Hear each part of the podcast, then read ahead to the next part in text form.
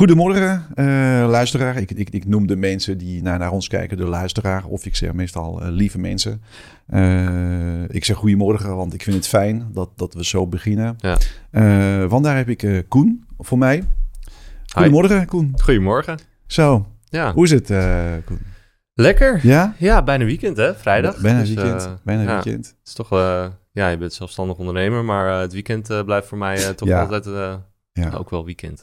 En, toch maar even om zo te beginnen. Het weer. Doe dat iets met jou? Want het is dramatisch de laatste tijd. We hebben alleen maar regen. We hebben weinig zon. Mm ja, ik gedij wel uh, met zon, zeg maar. Ja, ik, uh, ik merk ook aan mijn energielevel dat de wintermaanden, als het grijs is, dat oh, ik toch echt wel... nou, ik, niet dat ik een depressieve winterdip ervan van krijg, maar qua energielevel ben ik in de zomer, uh, ja, zit ik wat hoger. Ja, ja, ja. Ja, en dan begrijp ik, misschien is dit ook wel een klein beetje de, de aanloop naar uh, jouw uh, behoefte om naar het buitenland te willen, te willen zijn. Ja. hey, want ja. we, we, gaan, we gaan veel over, met, met Koen in, in gesprek, ik ga met Koen in gesprek en we gaan veel over jou weten. Even om te beginnen, uh, hoe zou je jezelf nu willen introduceren? Ik ben Koen en... Ja, ik ben, ik ben Koen. Uh, ik woon in Stamford Noord, 31 jaar. Uh, ben mede-eigenaar van, van twee bedrijven, Pimpelpaars Media en Airbnb Host Haarlem. en dat doe ik nu zo'n zes jaar, dat ik voor mezelf aan het werk ben eigenlijk.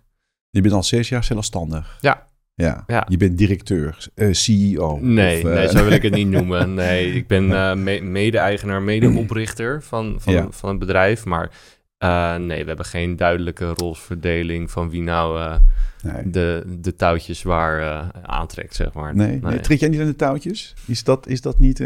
Nee, nee. Ik, de... alle beslissingen die we, die we ja. belangrijke beslissingen nemen we gewoon met, met z'n drieën. En okay. met mijn andere bedrijf met z'n tweeën. Ja. Dus, ja. Uh, ja. Maar je benoemt uh, de podcastfabriek, benoem je net niet. Is dat. Um, nou ja, dat is. Uh, de podcastfabriek, dat, is, dat is nog steeds een bedrijf. wel uitgeschreven bij de KVK. Oh, maar we okay. gebruiken de handelsnaam vooral online. Omdat we hebben dat bedrijf hebben we in twee jaar hebben dat opgebouwd. Ja. En, en, heel veel naamsbekendheid gegenereerd. Um, dus de website blijft wel bestaan. Maar in principe administratie en facturatie, dat gaat nee, nu vanuit. Okay. Pimpelpaars Media. Ja. Pimpelpaars. Ik, ik heb niet meteen direct een associatie met een soort van, uh, uh, laten we zeggen, product of nee. dienst. Uh, want de kleur is, is nou ja, toch wel intens, denk ja, ik. Ja, dat is precies de reden waarom we oh, voor die naam dat, dat is, dat is de, ja. en, niet dat de luisteraar denkt, nou, dus ze hebben met elkaar afgesproken, hè, want nee. dat is het niet. Laten we kijken of we zo, zo kunnen um, naartoe groeien mm -hmm. uh, in, in, jouw verhaal. Het is een, natuurlijk een moeilijke of lastige vraag uh, om, om meteen uh, zo te beantwoorden. Maar ik bedoel eigenlijk je geboorte, de locatie en een beetje van, van je jeugd in de opleiding en ja, zo. En dan, okay, nou. dan komen we vrij snel naar... van mijn geboorte weet ik niet zoveel meer van. Waar, waar, ben je geboren? Ik ben geboren in, in Haarlem, in het ziekenhuis, ja. in, in de DEO. dat bestaat niet meer, die, dat ziekenhuis. Er staat nu een woonwijk. Um, dus daar ben ik geboren om uh, zeven minuten over één, s'nachts. Nachtbraker, toen al. Toen al? Um, ja. ja, maar ja, het ja. had even geduurd. Um, maar dat ben... weet je nog wel dus. Wat? De tijd? Precies, want je zei net, ik weet niet zoveel meer van... nee, nee, ik was maar, er natuurlijk niet bewust bij. Nee, maar goed. Nee, nee je... maar ja, dat zeven minuten over één, dat, uh, kijk, als je uh, ja, ik wil het later ook over hebben. Maar als je een beetje met astrologie bezig bent en, uh, en, en, nou ja, een beetje met sterren, ja, de maan, ja. uh, dan kan je bepaalde dingen in, invullen. En sommige mensen of apps heb je tegenwoordig ook. Dan moet je ook de, de tijd van de je tijd. geboorte invullen. Want dan staan de sterren natuurlijk ook op een exact, andere manier. Exact. dus vandaar dat ik weet dat ik zeven minuten over één geboren ben. Okay. Op 7 juni 1991. in Haarlem, geboortestad, maar opgegroeid in Zandpoort Noord. Uh, dus uh, het dorp waar ik, nu, waar ik nu ook weer woon. Um, daar heb ik eerst tien jaar van mijn leven um, ja, in, een, in, een, in een leuk eengezinswoningje gewoond met mijn, mijn vader, mijn moeder. En twee jaar na mij kwam mijn zusje. Toen zijn we verhuisd, een straat verderop, um, naar een iets groter huis. Want mijn moeder die ging haar eigen praktijk starten. Voor de, voor de pedicurepraktijk. En daar was een extra kamer. En ze wilde juist thuis werken, want dan kon ze ook nog, als wij van school kwamen tussen de middag, dat ze voor ons nog lekker broodjes kon smeren. En er als moeder gewoon kon zijn. En, en dat huis, dat was, dat was het huis van mijn oom en tante. Dus ik, oh. kende dat huis al. Oh, bijzonder. Mijn, uh, mijn, neefjes die, uh, die, die woonden daar ook. En uh, nou, het was spelen, maar het was één straat verderop. Alleen het was net even één of twee kamers groter dan, dan ons oude ja, huis. precies. Even de ruimte. Even de, maar goed, blijkbaar is het deal gesloten tussen... ja. Ja, precies. ja, ze mochten het eerste bod doen. Ja, exact. Ja. Zo, zo. Heel fijn. Maar goed, over het huis later meer. Ja. Ehm, er, is, er is een hoop gebeurd met het huis. Oh ja? ja, dat is, oh. nou ja, om, om even een scoop te geven... Ik heb vorig jaar het huis gekocht. Uh, dus ik woon nu in mijn ouderlijk huis. In, in eigenlijk het familiehuis van mijn, nou, van mijn oh. familie. Uh, maar er is een hoop aan vooraf gegaan. Maar goed, dat zit later in, uh, in de tijdlijn. Ja, ja, ja. Nou ja, weet je, wat mij betreft kunnen we de, die, die lijn dan... Want dat, dat, ja. is best wel een bijzondere uitkomst, denk ja. ik. Dat, dat, dat je dus eerst tien jaar in een ander huis en dan verhuist. En daar in dat huis... Ja. Ja. Ja, en tussen daar ben ik natuurlijk ook het huis uitgegaan.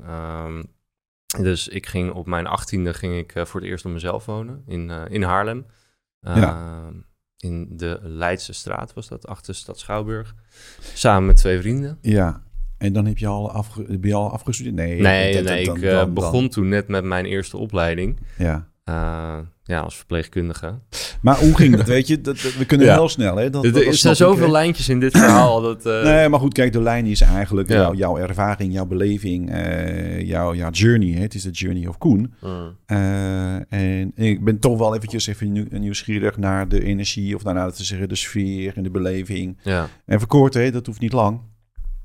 Mensen die denken, daar gaan we weer twee uur lang over iemands jeugd. Nee, dat, dat is het niet. Nee, dat is ook helemaal niet. Uh, dat is helemaal niet nodig. Uh, maar hoe zou je dat voor jezelf willen neerzetten? Dat, dat, dat je dus uh, met je vader, moeder en later met je zus... dat tot het moment dat je wegging, uit, uit huis ging? De, zeg maar de situatie thuis? Of? De, hoe heb je dat beleefd? Was het fijn? Was het een leuke oh, omgeving? Ja. Uh, fijne opvoeding? Uh, Zeker, ja. Ik, uh, alles wat je wensde, dat, ik, dat is jou tegemoet gekomen? nee, ik, qua, qua liefde zeker, ja. ja. Ik ben niet opgegroeid met dat ik dingen kreeg. Ik moest overal voor werken. Ja. maar qua liefde en veiligheid zeker. Heb, ik, echt, uh, heb ik het echt, echt heel goed getroffen. Ja. Beter kan niet. Beter kan niet. Nee, ja. nee natuurlijk, ja. af en toe ruzie met je zusje, maar dat hoort er ook bij, toch? Ja, dat, uh, ja. Ik, ik kan niet zeggen, ik ken dat, want ik heb geen zussen. Okay. ik heb twee broers. Ja. Maar die ruzies, ja, natuurlijk, zo en zo. Ja. Uh, maar goed, dat ging dus eigenlijk best wel, uh, nou ja, ik wil niet zeggen vanzelf, maar dat was fijn en, en, en goed, goed voor elkaar. Ja. Ehm, heb je dan toch op een gegeven moment de behoefte gehad om uit huis te gaan? Want 18, eh, vertrekken op je 18e. Ja. Nou, ik, ik, ik vind dat vroeg. Ja. Ja. Dat, dat, dat... Ja, ik uh, was wel een beetje een, uh, een, eh, een bengel in mijn tienerjaren. Uh, kwam ook omdat ik, toen ik 13 was, kreeg ik diabetes. Ja. En um, ik wilde niet anders zijn dan anderen. En ik moest natuurlijk altijd opletten op mijn bloedsuikers, eten. Uh, alles wat ik deed moest ik opletten. Maar ik was ook heel erg aan het experimenteren met alles. Dus op mijn dertiende uh, had ik uh, een keertje gebloot. 16, 17, ecstasy, dat soort troep allemaal. en mijn moeder, die was heel erg bezorgd. En dat snap ik ook. Want ja, het is je kind. En uh, als, als, ik nu naar de, de jongens en meisjes van 16, 17 kijk en ik denk van... Jij uh, experimenteren met drugs, uh, ben je niet wat jong? Maar dat vond ik van mezelf helemaal niet. En ik vond het super irritant dat, dat, dat, dat, ik, dat ik nog steeds zo bemoederd werd. Dus toen ik 18 werd en ik ging die opleiding doen... en ik, dat was een interne opleiding, dus ik, ik kreeg ook gelijk betaald. Had ik genoeg geld om, om een huur te kunnen betalen. Ja. Ja. Dus toen dacht ik, nou, die kans grijp ik. Ja.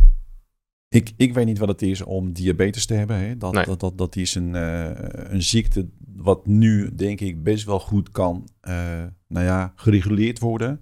Ja, het is, voor sommige, ja, het is nog steeds wel lastig hoor, af en toe. Maar uh, Snap het, ik. vergeleken met tien jaar geleden of twintig jaar geleden ehm, is het echt al... Uh... Maar, maar wat deed dat dan met jou toen je dus 13 was en je ontdekte, tot tenminste dat wordt ontdekt. Ja. Uh, je, weet, je komt niet uit jezelf van, oh, ik heb diabetes. Nee, dat, zeker niet. Nee. Dan moet er ergens een test zijn geweest en, -huh. en dat iemand, een dokter, een arts, dat... had dat dan zo'n invloed en impact op jou dat je eigenlijk dat, dat experimenteren uh, onvermijdelijk was? Is, is, is dat, denk je dat de, de link? Hmm, nee, niet onvermijdelijk. Het is ook het, uh, echt wel een, uh, een, som van de, de mensen met wie je omgaat. Ja. En het wil niet zeggen dat ik slechte vrienden had, helemaal niet. Want nee. soms stond ik vooraan om dingen uit te proberen. Ja, en andere dingen had ik weer zoiets van, nou, laat maar. Ja. dus nee, je zit elkaar, zie je daar gewoon een beetje in op te fokken. En je bent uh, puberaal en tegendraads. En alles wat je ouders zeggen, vind je op dat moment uh, vind je kut. Ja, uh, leuk hè, kinderen. Nee. Ja, ja, ja, um, ja. Dus ja. Nou ja, kijk, je, je bent dan een onderdeel van het gezin. Hè? Je, mm. je, bent de oudste, want dan heb je, je ja. krijgt een zus. Ja. En dat heeft ook wel een soort van, nou ja, ik ben de grote broer, dus ik zou jou, nou ja, ik wil niet beschermen of... Um, dat, dat je dus eigenlijk zegt tegen jezelf: ik blijf een kind. Ik ga niet groeien of ik ga niet volwassen worden. Ik ga genieten en ik ga los en, en puberaal uh, gedrag.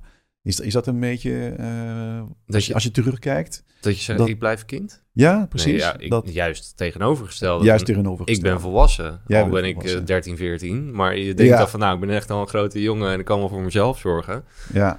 Uh, wat lastig is, want je verdient niet genoeg om om voor jezelf te zorgen. Ja, ja. Maar ja, toen ik inderdaad 18 werd en ik kreeg salaris waar ik wel van rond kon komen, toen dacht ik, ja, hmm. prima, ik kan dit zelf. Had je uh, ondernemend uh, ouders? Waren die ouders ook uh, in een creatief of in de zakelijke sfeer bezig? En, nou, mijn moeder had dus eigen pedicurepraktijk. mijn vader daarentegen, die heeft vanaf zijn zestiende tot aan zijn dood bij hetzelfde bedrijf gewerkt. Ja. Ehm, en die zat daar helemaal, helemaal op zijn plek. Dus die, die, was niet echt ondernemend. Die, was, die had gewoon zijn taken. Ja. En hij vond het heerlijk daar. Hij vond het prima zo. Hij vond het, uh, ja, vast inkomen. Ja. Elke maand uh, hetzelfde. Uh, elke dag precies weten wat je, wat je kan gaan verwachten. Exact. Um, ja, heel steady. En mijn, ja, mijn moeder, ja, die bouwde gewoon aan haar praktijk. En dat ja. was heel succesvol in. Ja.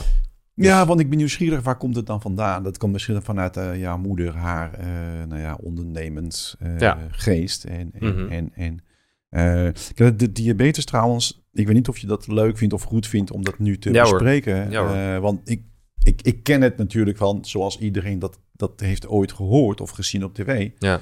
Maar bij jou zeg ik hoe dat, hoe dat ging nu. Dus ja, ik, wat mij betreft is het goed om dat nu te bespreken. Ja, je, hebt, uh, je hebt iets aan je, aan je rechterarm. Ja, ja, ik ben een soort halve robot. Ik heb een sensor op mijn arm en dan kan ik met mijn telefoon, kan ik met NFC, die chip die in je telefoon zit, kan ik die sensor scannen. En dan ja. uh, geeft je telefoon aan hoe hoog je bloedsuiker is. Want dat heb je vorige keer aan mij laten zien. Hè? Inderdaad, er is een app en dat heeft een lijntje. En dat geeft een signaal. Een grafiekje. Ja. Een grafiekje, ja. En hij geeft ook een, uh, een pushmelding op je telefoon op het moment dat je te hoog komt of als je te laag komt. en dan moet je insuline... Uh, ja, als je te hoog zit, heb je insuline nodig. Ja. Uh, en als je te laag zit, dan moet je eten. Dus ja. het is altijd... voedsel in de zin van? koolhydraten. Oh, koolhydraten. Koolhydraten, ja. ja. en koolhydraten heb je weer ja, verschillende soorten suikers. Je hebt snelle suikers, langzame suikers. makkelijkst voor mij is om, om een glas cola of een dextro. Dextro is heel snel, maar, maar werkt ook heel kort. Maar is wel om die, uh, die, eerste, die ergste hypo op te vangen. Ja. ja. en als je denkt van nou, ik moet wat langer, dan kan je beter iets voor, voor een koekje gaan. Of, uh, ja. ja. Bepaalt dat dan uh, hoe jouw levensritme in elkaar zit? Is dat een invloed op jouw tempo, op jouw activiteit, op je concentratie, op ja, de focus? In principe wel. En dat, is, dat wordt je ook door het ziekenhuis heel erg alle gesprekken en je diabetespleegkundige van ja, je, moet, je, bent, je bent eigenlijk de hele dag bezig met je diabetes. Maar ik heb dat losgelaten. Want ik merkte dat als ik dat deed, dat ik inderdaad de hele dag bezig was met diabetes. En dan, dan, echt, als je dat doet, dan, dan zou je jezelf, uh, uh, uh, hoe noem je dat, ongeschikt voor werk? arbeidsongeschikt ja. kunnen noemen. Want je hebt helemaal geen tijd meer om aan iets anders te denken of, of te leven überhaupt. Dus ik heb dat echt losgelaten. Ik merkte dat ik er daar ook echt wel een beetje naar van werd. En sinds wanneer is dat mogelijk? Hè? Dat, dat jij, dus sinds wanneer heb jij dus uh, die tool, die... Die, die, uh, die sensor? Ja, die sensor inderdaad. Is, is dat onlangs of is dat een... Nee, dat is nu al denk ik vier, vijf jaar of zo. Ja. Ja. Ja. En daarvoor was het dus vingerprikken. Dus dan moest je Precies, dat, met een eh, naald in je, in je vingertop. En nou, ja. dat, deed, dat deed pijn. Ja, Vier, ja. vijf keer per dag was dat. Zes keer soms. Het ding was van, ze zeiden, oké, voor het eten moet je prikken, na het eten moet je prikken. als je een hypo voelt of dat je denkt van, nou, ik zit te hoog, moet je ook prikken. dus voor het eten, na het eten, nuchter als je opstaat en voor het slapen gaan.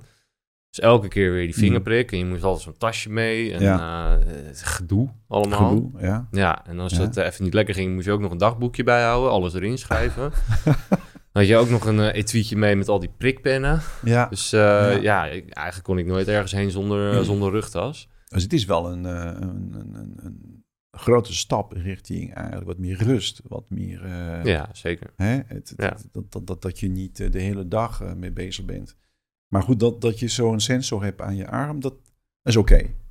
Ja. Je kan daarmee leven, douchen, weet ik wel, alles doen. Ja. ja, je kan ermee zwemmen. Je, je moet er alleen niet achter blijven hangen, want dan uh, scheurt je af en dan heb je nieuwe nodig. En dat is al een paar keer gebeurd misschien. Dat is wel een paar keer gebeurd, ja. Ja, maar dan moet je direct naar het ziekenhuis of zoiets? Nee, of nee, ik, je krijgt alles gewoon thuis opgestuurd. Ja, maar goed, dan, dan heb je een dag of twee dat je dat moet missen. En dan uh, ben je aan jezelf... Als je niet thuis bent, bedoel je? Nou ja, je, je, moet het wel bestellen. En dan oh nee, je, krijgt, je krijgt voor uh, drie maanden krijg je alles opgestuurd. En uh, een maand voordat ah, het op is, krijg je weer een nieuwe levering. Ja, ja. Kijk, ik ken het niet. Ik weet niet nee. hoeveel van de mensen die nakijken, nu luisteren, dit snappen en weten en kennen. Mm -hmm. wat, zou je, dat, wat zou je advies zijn? Hè? Want ik hoor wel dat je zegt als dat eenmaal geregeld is of gereguleerd is, dat je dat uit je hoofd moet zetten. Hè, dat is een beetje het idee, denk nou, kijk, ja, je moet er wel rekening mee houden, maar hou het, hou het op de achtergrond en laat het niet je leven constant uh, leiden. Want ik heb ook mensen gesproken en dat, nou, je, je wordt depressief van als je er naar luistert, die gewoon inderdaad niet meer kunnen werken, niet meer uh, kunnen genieten van het leven. Omdat ze constant bezig zijn met... oh, mijn bloedsuiker is te hoog. Oh, hij moet lager. Uh, oh, hij is te laag. Oh, ik moet eten. Ja. Die constant maar bezig zijn met... van ja, hoe krijg ik dat grafiekje in het groen? Precies, dus dat wordt eigenlijk niet meer jouw gevoel... maar dat wordt het grafiekje die bepaalt of, of, je je goed voelt. Snap je wat ik ja. zeggen? Ja, ja, zeker. En ik heb dus zoiets van... ja, weet je, ik zit wel eens iets te hoog en iets te laag... Maar dan handel ik er op dat moment wel naar. Want als ik er constant mee bezig blijf, dan levert dat meer stress op. Precies. Waarvan ik denk dat is misschien nog wel slechter voor je dan af en toe een beetje te hoog en te laag zitten. Ja, ja. Want eigenlijk weet je, je lijf, die weet dat wel. Je voelt het. Je voelt het. Ja. Uh, Laten we even teruggaan naar het moment dat je dus, uh, uh, nou ja, je, je vertrekt uit huis. Hè? Uh, Dat besluit heb je genomen. Ja. En um, ik voel ergens in jou, in jouw jeugd dat, dat je toch die zelfstandig persoon wil zijn. Mm De volwassen persoon, hè? zei jij. Ja. En dan ga je dus naar Haarlem, naar een kamer. Je, je vindt een kamer met nee, een huis. Een huis zelf. Een huis met twee vrienden, ja. Ja. En uh, daar hadden wij dan allemaal een eigen slaapkamer. Ja, ja. ja. Lang hebben de lol, zeg je dan. 18, een, dat was het, een, huis. Dat was het zeker, Een eigen huis? Nou, dat lijkt mij niet. Het is gehuurd. Een gehuurd huis. Ja, nee. Oké, oké. Okay, okay. En nou, ik, ik, ik, ik voorzie het ergste. dus uh, ja, op een groot feest, denk ik. Ja, dat was, dat was elke dag wel feest, ja. Ja. ja. En um, dat was ook een moment... Nou ja, ik heb daar dus een half jaar gewoond ja, wel eh, langer kon niet natuurlijk. Nou ja, meer omdat na een half jaar um, stopte ik met mijn opleiding. Uh, oh ja, ja. Dus uh, als je stopt met je opleiding waar je voor betaald krijgt, dan krijg je dus ook niet meer betaald. Ja. ja. dus die inkomsten vielen weg. Um, en ik had wel een baantje erbij, maar daar verdiende hm. ik niet genoeg om, om die huur te kunnen betalen. Ja, kijk, wij hebben al wel even over gesproken. Ik kan het wel verklappen welke studie. Ik weet niet of je dat goed vindt ja, uh, om, om te vertellen. Alles mag. Nee, maar goed, weet je, dat is wel een interessant punt. Want waarom neem je dat besluit om zo'n opleiding te gaan volgen? Je gaat zo vertellen. Ja. En dan weer te gaan stoppen. Dus dat, dat vind ik ook wel. Uh, ja. Dat ik denk, hoe zit dat? Ja, uh, nou, ik heb dus de opleiding, de eerste opleiding die ik gedaan heb, was verpleegkunde in Amsterdam, in Holland. En ik was 18 en ik liep stage op de cardiologie. En ik ben dat gaan doen omdat ik, ja, ik was helemaal fan van een ziekenhuisserie. En ik, ja, die, die spanning die je in de serie dan ziet van, oké, snel handelen, accuraat, elke dag iets anders. Um, ja, die kick, zeg maar, daar was ik een beetje naar op zoek. Dus ik dacht, het is leuk om ambulancebroeder te worden. Ehm, ook omdat een, uh, de vader van een goede vriend van mij ook ambulancebroeder was. En die had af en toe verhalen dat ik echt, echt zo van, wat? En ik, aan de ene kant dacht Jezus, wat heftig. Maar aan de andere kant, oh, wat, wat cool dat jij dat kan en dat je dat doet. Uh, Mensensleven uh, redden. Letterlijk, ja. ja. Maar ook mensen van de straat vegen.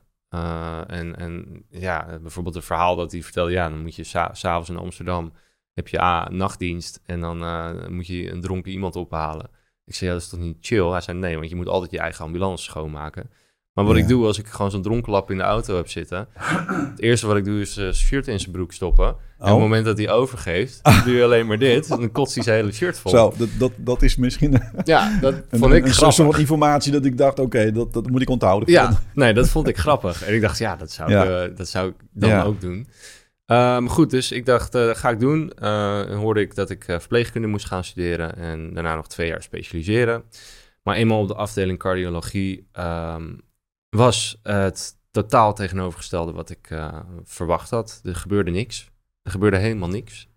in, in, de opleiding waar je zat? Nou, de opleiding zelf vond ik interessant. Eh, je ja. kan best goed leren, maar tijdens mijn stage, ja, je hebt, je hebt wat standaard handelingen ja. die je na een week echt wel door hebt. Um, en toen, ja, toen heb ik twee keer vier weken stage gelopen achter elkaar. En ik werd daar ook gewoon heel naar van. Ja. Uh, van ik vond het gewoon saai. Dus je had eigenlijk een illusie. ik had een beeld gecreëerd. Dat was een beeld van... die niet uitkwam. Nee, en toen ik dacht van oké, als ik zes jaar dit moet gaan doen voordat ik op die ambulance terecht kan komen, ja. Dat duurt me te lang. Ja, dat was dus nog niet echt een ideaal. Het was, het was gewoon uh, iets wat bij jou nee. opkwam en uh, nou, dat heb je losgelaten. Ja, ja. En toen. Uh, ja, en toen? Ja, toen stopte dus ook de inkomsten daarvan. Ja. En ik had wel een baantje, maar dat deed ik twee dagen in de week. Dat was goede doelen verkopen op straat en deur aan deur. En daar was ik wel redelijk goed in. Niet de beste. Um, maar ja, ik verdiende niet genoeg om mijn huur te kunnen betalen en verder te, te, kunnen leven. Ja. Dus toen ben ik weer uh, ja, uh, met mijn staart tussen mijn poten terug naar huis gegaan. Terug naar huis? ja. In dat huis? In dat huis waar ik, waar ik nu woon. Ja. Weer. Ja, in, in, in mijn ouderlijk huis. Um, maar, hoe, word je, hoe word je dan ontvangen? Ja, weet je, ik heb dat meegemaakt een keer. Altijd met open armen. Ja. Maar eh, de keerzijde daarvan is natuurlijk wel dat je ook geproefd hebt van het... Dat is een vrijheid. Vrijheid, uh, blijheid en ik hoef met niemand rekening te houden. En als je thuis gaat wonen weer en je hebt daar gewoon weer een gezin, dan moet je rekening houden met elkaar. Mhm. Dus uh, ik had op een gegeven moment weer een moeder die zei van laat even weten of je mee eet. Um, qua opstaan, ja, ik stond om negen uur op en dan ging sporten mm. en daarna ging ik naar mijn werk. En nee, ik moest, ik moest vroeger op, want ja, dat is het, het rijden en zeilen met een, een gezin. Ja. niet dat wij aan het werk gaan en jij nog lekker in je bed blijft liggen. kleine dingetjes als was, op, op tijd weer thuiskomen. Want mijn moeder heeft zo'n zo'n moederlijk ding dat ze niet kan slapen als er nest niet compleet is. Dat hebben volgens mij meerdere mensen. Ja. Ja. ik vond dat uh, natuurlijk allemaal onzin. Want ik uh, vond dat ik uh, op dinsdagavond prima de kroeg in kon tot twee uur. Ja, ja. Um, dat vond zij niet.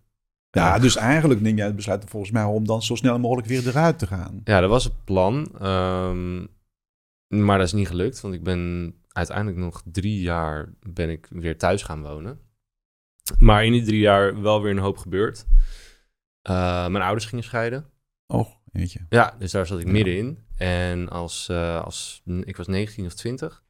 En als 20-jarige, ze zeggen altijd voor kinderen heel erg is, maar als 20-jarige en je bent daar bewust bij en je maakt dat allemaal mee, ik denk dat het misschien net zo erg is als, als kind zijn. Ik denk dat het gewoon ja. hetzelfde is. Ja. Ja. Dus het, kijk, ik, ik, kan dat niet zeggen, want uh, ik was ook, uh, of niet, niet, niet ook, ik was zelf nou ja, veel ouder uh, toen het, het, best wel slecht ging tussen van mijn vader en moeder. Ze zijn niet gaan scheiden. Was ze, zijn, ze komen vanuit de generatie die zeggen, we scheiden niet. Uh, ja. Dat doen we niet. Ja, dat, we blijven bij elkaar. Ja, dat zijn... We maken het leven, leven, we maken elkaars leven zuur. Dat is het. Dat, uh, tot de dood ons scheidt. Ja. en dat gebeurt. Ja. En dan gebeurt het. En, en dat, dat is ook een heel pijnlijke ervaring. Ja. sowieso. wat was dan, denk jij, wat, wat je te leren had als je terugkijkt. Hè? Want je komt terug bij je, bij je ouders Mhm. en je belandt eigenlijk in een situatie waar jij eigenlijk niet wilt belanden. En, en wat doe je? En wat, wat heb je eigenlijk, als je nu terugkijkt, gedaan wat je niet had moeten doen of wel juist had kunnen doen? Wat is jouw leermoment, denk je? Ja, lastig. Want ja, ja wat leer je? Uh, kijk, als ik nu terugkijk, dan denk ik van ja, ik had uh, meer rekening moeten, moeten houden. En ik, ik zie nu ook wat, waar, een beetje het standpunt van mijn moeder. Vooral, want mijn vader vond alles wel prima. Uh, maar ja, als ik dan ook denk van ja, weet je, als, als jonge jongen van 18, 19, ja, misschien ben je nog een beetje laat aan het puberen, maar je bent nog echt niet volwassen. Mm. Je, je, Mm. ja, je maakt keuzes die niet altijd even slim zijn. En waar je ouders je eigenlijk voor willen behoeden. Maar ja, dat, dat zie je pas op een wat latere leeftijd. Ja, kijk, had je dan voldoende uh, liefdesrelaties gehad op dat moment, hè, voordat je dus terugkwam bij je, bij je uh, ouders hè, Mm. terug, om, om dan te ervaren van, oké, er is iets bij hun aan de hand dat, dat ik kan identificeren. Ik kan daar iets mee, maar eigenlijk is het niet van mij, eigenlijk is dat van hun. Oh, je hebt het nu over hun relatie met z'n Ja, tweeën. dus dat Ja. jij, dat jij kan zeggen van... oké, ik snap wat er, wat er tussen deze twee mensen aan de hand is. Dat zijn je ouders, hè? Ja. altijd lastig. Mhm. Maar dat je dat bij hun kan laten. Dat je kan zeggen, dat zijn jullie gevoelens, dat zijn niet de mijne. Jullie gaan Eh, scheiden, ja. ik hou van jullie allebei, zo. zo. Ja, zeker. Dat, nou ja, mijn, mijn tactiek was uh, me gewoon mijn kop in het zand steken. Ja, En nou, nou, kop in het zand. Nou ja, ik deed alsof het er niet was. Het Ja. ging wel, het ging, ik liet het een beetje langs me heen gaan. Ja. Maar het was er wel. En dat, uh, En dat, en dat is een moeilijk proces om uh, betrokken te zijn zonder betrokken te willen zijn. mhm. Dus dat, dat bedoel ik met, uh, het, is, het is een leermoment om te beseffen van, dat zijn hun gevoelens. Dat, zijn Ja. hun, dit, dat, dat is hun leven. Mhm. Dat, dat, dat is een interactie tussen twee mensen in emoties en gevoelens en alles. Ja, laat maar. Ja, ja Ik- en je kan ook niet zoveel doen. Nee, Nee, en ik, maar, maar, maar je wordt wel geraakt. zeker. Maar ergens snapte ik het ook. Oké. Omdat, ehm, ja, wat ik, wat ik zei, wat mijn vader met zijn werk had, vrij steady. En Ja. ehm, mijn moeder, ja, die, die schoot wat meer alle kanten op. Ja, Dus die was ook wel op zoek naar iets meer in het leven. Ja. Eh, en mijn vader, eh, die vond het allemaal best zoals het was.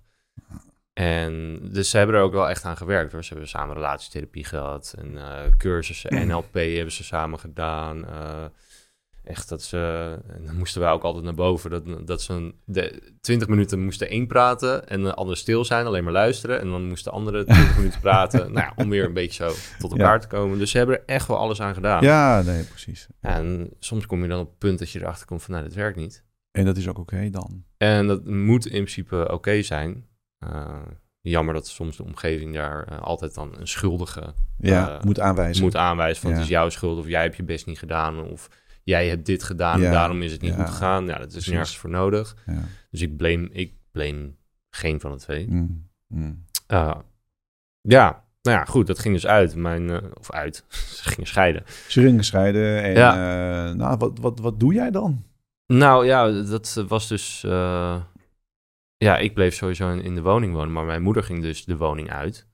En haar leven stond toen even op, op de kop, want ze had de praktijk thuis. Nou, die moest ergens anders. Wat ook wel gek was, want die kon niet natuurlijk in één keer ergens anders.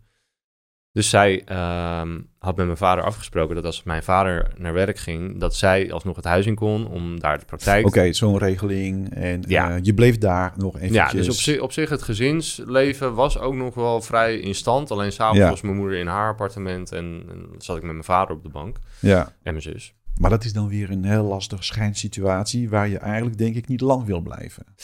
Um, nee, nou ja, goed, dat heeft denk ik een jaar, anderhalf jaar geduurd wel. Oké. Ja, en toen ben ik en, en, dat was te doen voor jou? Je dacht van, nou oké, eh, dit is de regeling en uh, zo, zo gaat het. En... Ja, ik heb, uh, ik heb daar niet echt een actieve herinnering aan dat ik denk van, dat vond ik naar. Dat is een uitspraak van iemand die we kennen. Ik geen, geen, actieve, actieve herinnering aan. Nee, mooi hè, hoe sommige mensen met woorden zijn. Ja, nou ja, dat, dat, dat is een kunst, zeg ik. Ja, ja. Mm. Maar goed. Toen, maar goed, laten we die, die, die periode, ja. want ik, ik ik zie, ik zie trouwens wel nu de, de, de Koen die een beetje de mix is tussen zijn vader en moeder. Zeker. Ik, ik, ik zeg dat nu natuurlijk uh, alsof, ik, uh, alsof ik jou langer ken. Maar op basis van jouw verhaal, uh, ja, er is toch wel iets herkenbaar uh, zeker. in jou. Ja. ja. ik weet wel zeker dat ik een kind van mijn ouders ben. Nee, ja, goed, ja dat klinkt dan weer... Niet van de melkboer. Dat, klinkt dan weer zo, hè. Ehm, nee, maar goed, dus op een gegeven moment is het, is het nou ja tijd om te gaan, denk ik. Voor ja, ja, 21 was ik. En toen ging ik weer met twee uh, vrienden, twee andere vrienden uh, samenwonen. Weer in Haarlem. Studie trouwens? Je, je de studie verder? Nee, nee ik heb... Uh, toen ging ik fulltime werken bij dat goede doelenwerf verhaal. Ja. Daar werd ik ook steeds beter in, dus ik verdiende ook steeds beter. Um, ja, en dat, dat heb ik toen, denk ik, 2,5 jaar gedaan ook een leidinggevende functie uh, voor het eerst. Uh, een leidinggevende functie? Ja, het waren allemaal jongeren. Dus ja, als je 21 bent, dan kan je daar prima leiding geven aan uh, 16, 17 jarigen. Ja, is het zo? nou, dat, dat weet ik niet. Ik, ik denk, je kan beter grote mensen leiding geven dan, dan kinderen. Of kinderen, jonge, mm, jonge mensen. Jonge mensen, ja. Nou ja, ja, klopt. Maar ja, het ja, stelde allemaal niet zo heel veel voor. Nee, dat stelde niet nee, voor. Eh, Oké. Nee, het was openen en sluiten en uh, zeggen, jongens, jullie gaan daarheen, auto's verdelen en uh, om uh, één keer tussendoor even bellen van hoe gaat ja, het. Ja, maar dan heb jij niet door dat die mensen kijken naar jou als een leidinggevende en dat ja. die verantwoordelijkheid en dat gezag, ja, dat, dat, dat, moet je uitstralen. Anders zeggen ze, nou Koen, ga jij maar even zelf afsluiten en dan ga jij dat maar zelf regelen. Ja. ja. Nee, maar goed, dat, dat zat dus wel in jou. Dat was wel iets... Ja, maar ook omdat ik gewoon aangaf, ik wil dit. Ik wil meer dan alleen maar... Uh, je wilde meer. Ja, ja. ja. Ik wil, ja, het is heel slecht. Ik wil altijd wel meer. waarom, zou je, waarom zou je genoegen nemen met, met wat je nu hebt of minder? Omdat je vader dat zei. Er is genoeg, het is goed, ik weet het. Ik ga smodderen zo en ik kom s'avonds terug en dit is het. Dit is het leven. Ja, maar als mijn vader dat zegt, wil dat toch, dat, kan dan, dat is toch zijn waarheid? Dus hoeft het niet mijn waarheid te zijn. Ja dan moet je eruit stappen. Dus daaruit uit, uit misschien die, die uh, omgeving, hè, dat dat, dat een, een keuze moest zijn tussen uh, van uh, oké, ik ga die kant op of ik ga die kant ja. op. Ja, nou, ik heb gezien hoe dat was. En ja. ik ben heel blij voor, voor hem. Dat hij ja, zich zo daarin kon vinden. Maar ja. ik, zou, ik zou dat niet kunnen. Dus jij wilde meer. Dus ik, en dan, ging, ging, voor meer. En ik kreeg, ik kreeg meer. ook meer. En, ja? ja, okay. ik kreeg meer betaald. En nou ja, met dat salaris kon ik dus weer op mezelf gaan wonen. 21. Um, Hier eentje? Of nee, met twee eh, vrienden weer. Ja, precies. Ook in Haarlem, Haarlem-Noord. Dezelfde vrienden van toen? Nee, nee andere vrienden. andere vrienden. Andere vrienden. Ja, die werkten allebei uh, fulltime in de horeca. Ah, en ik dan daar. maar het was super gezellig. Uh, ook wel weer veel gefeest. Uiteraard. Ja, 21 ben je. Maar ja, na een jaar um, toen dacht ik wel van ja, ga ik dit de rest van mijn leven blijven doen? Ik had ook wel gesolliciteerd voor wat andere baantjes, maar kwam er toch wel achter van ja, eigenlijk kan ik nog te weinig voor wat ik zou willen. En uh, toen ben ik weer gaan studeren in Leiden. Opleiding communicatie, HBO. En uh, dat heb ik vier jaar gedaan. Nee, vijf jaar vijf jaar over gedaan. Een jaartje langer. jongen, jongen, jongen. Vijf jaar over gedaan. Ja. Kon dat niet sneller? Nee? Nee, dat kon niet sneller. Nee, dat kon niet sneller, hè? Nee. Nee, want? Ja, die opleiding is vijf jaar. Of oh, de opleiding is zelf vijf jaar? Nee, vier jaar. Maar ik heb er hmm. vijf jaar over gedaan, omdat ik één toets uh, moest herkansen. En daar moest ik een jaar op wachten.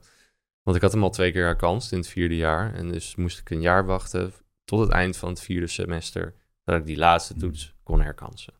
Maar goed, dan moest je nog wel uh, tussendoor werken, denk ik, om, uh, om aan je geld te komen. Hoe, ja. hoe, deed je dat? Wat, wat, wat was dan de uh, zo, inkomstenbron van inkomsten?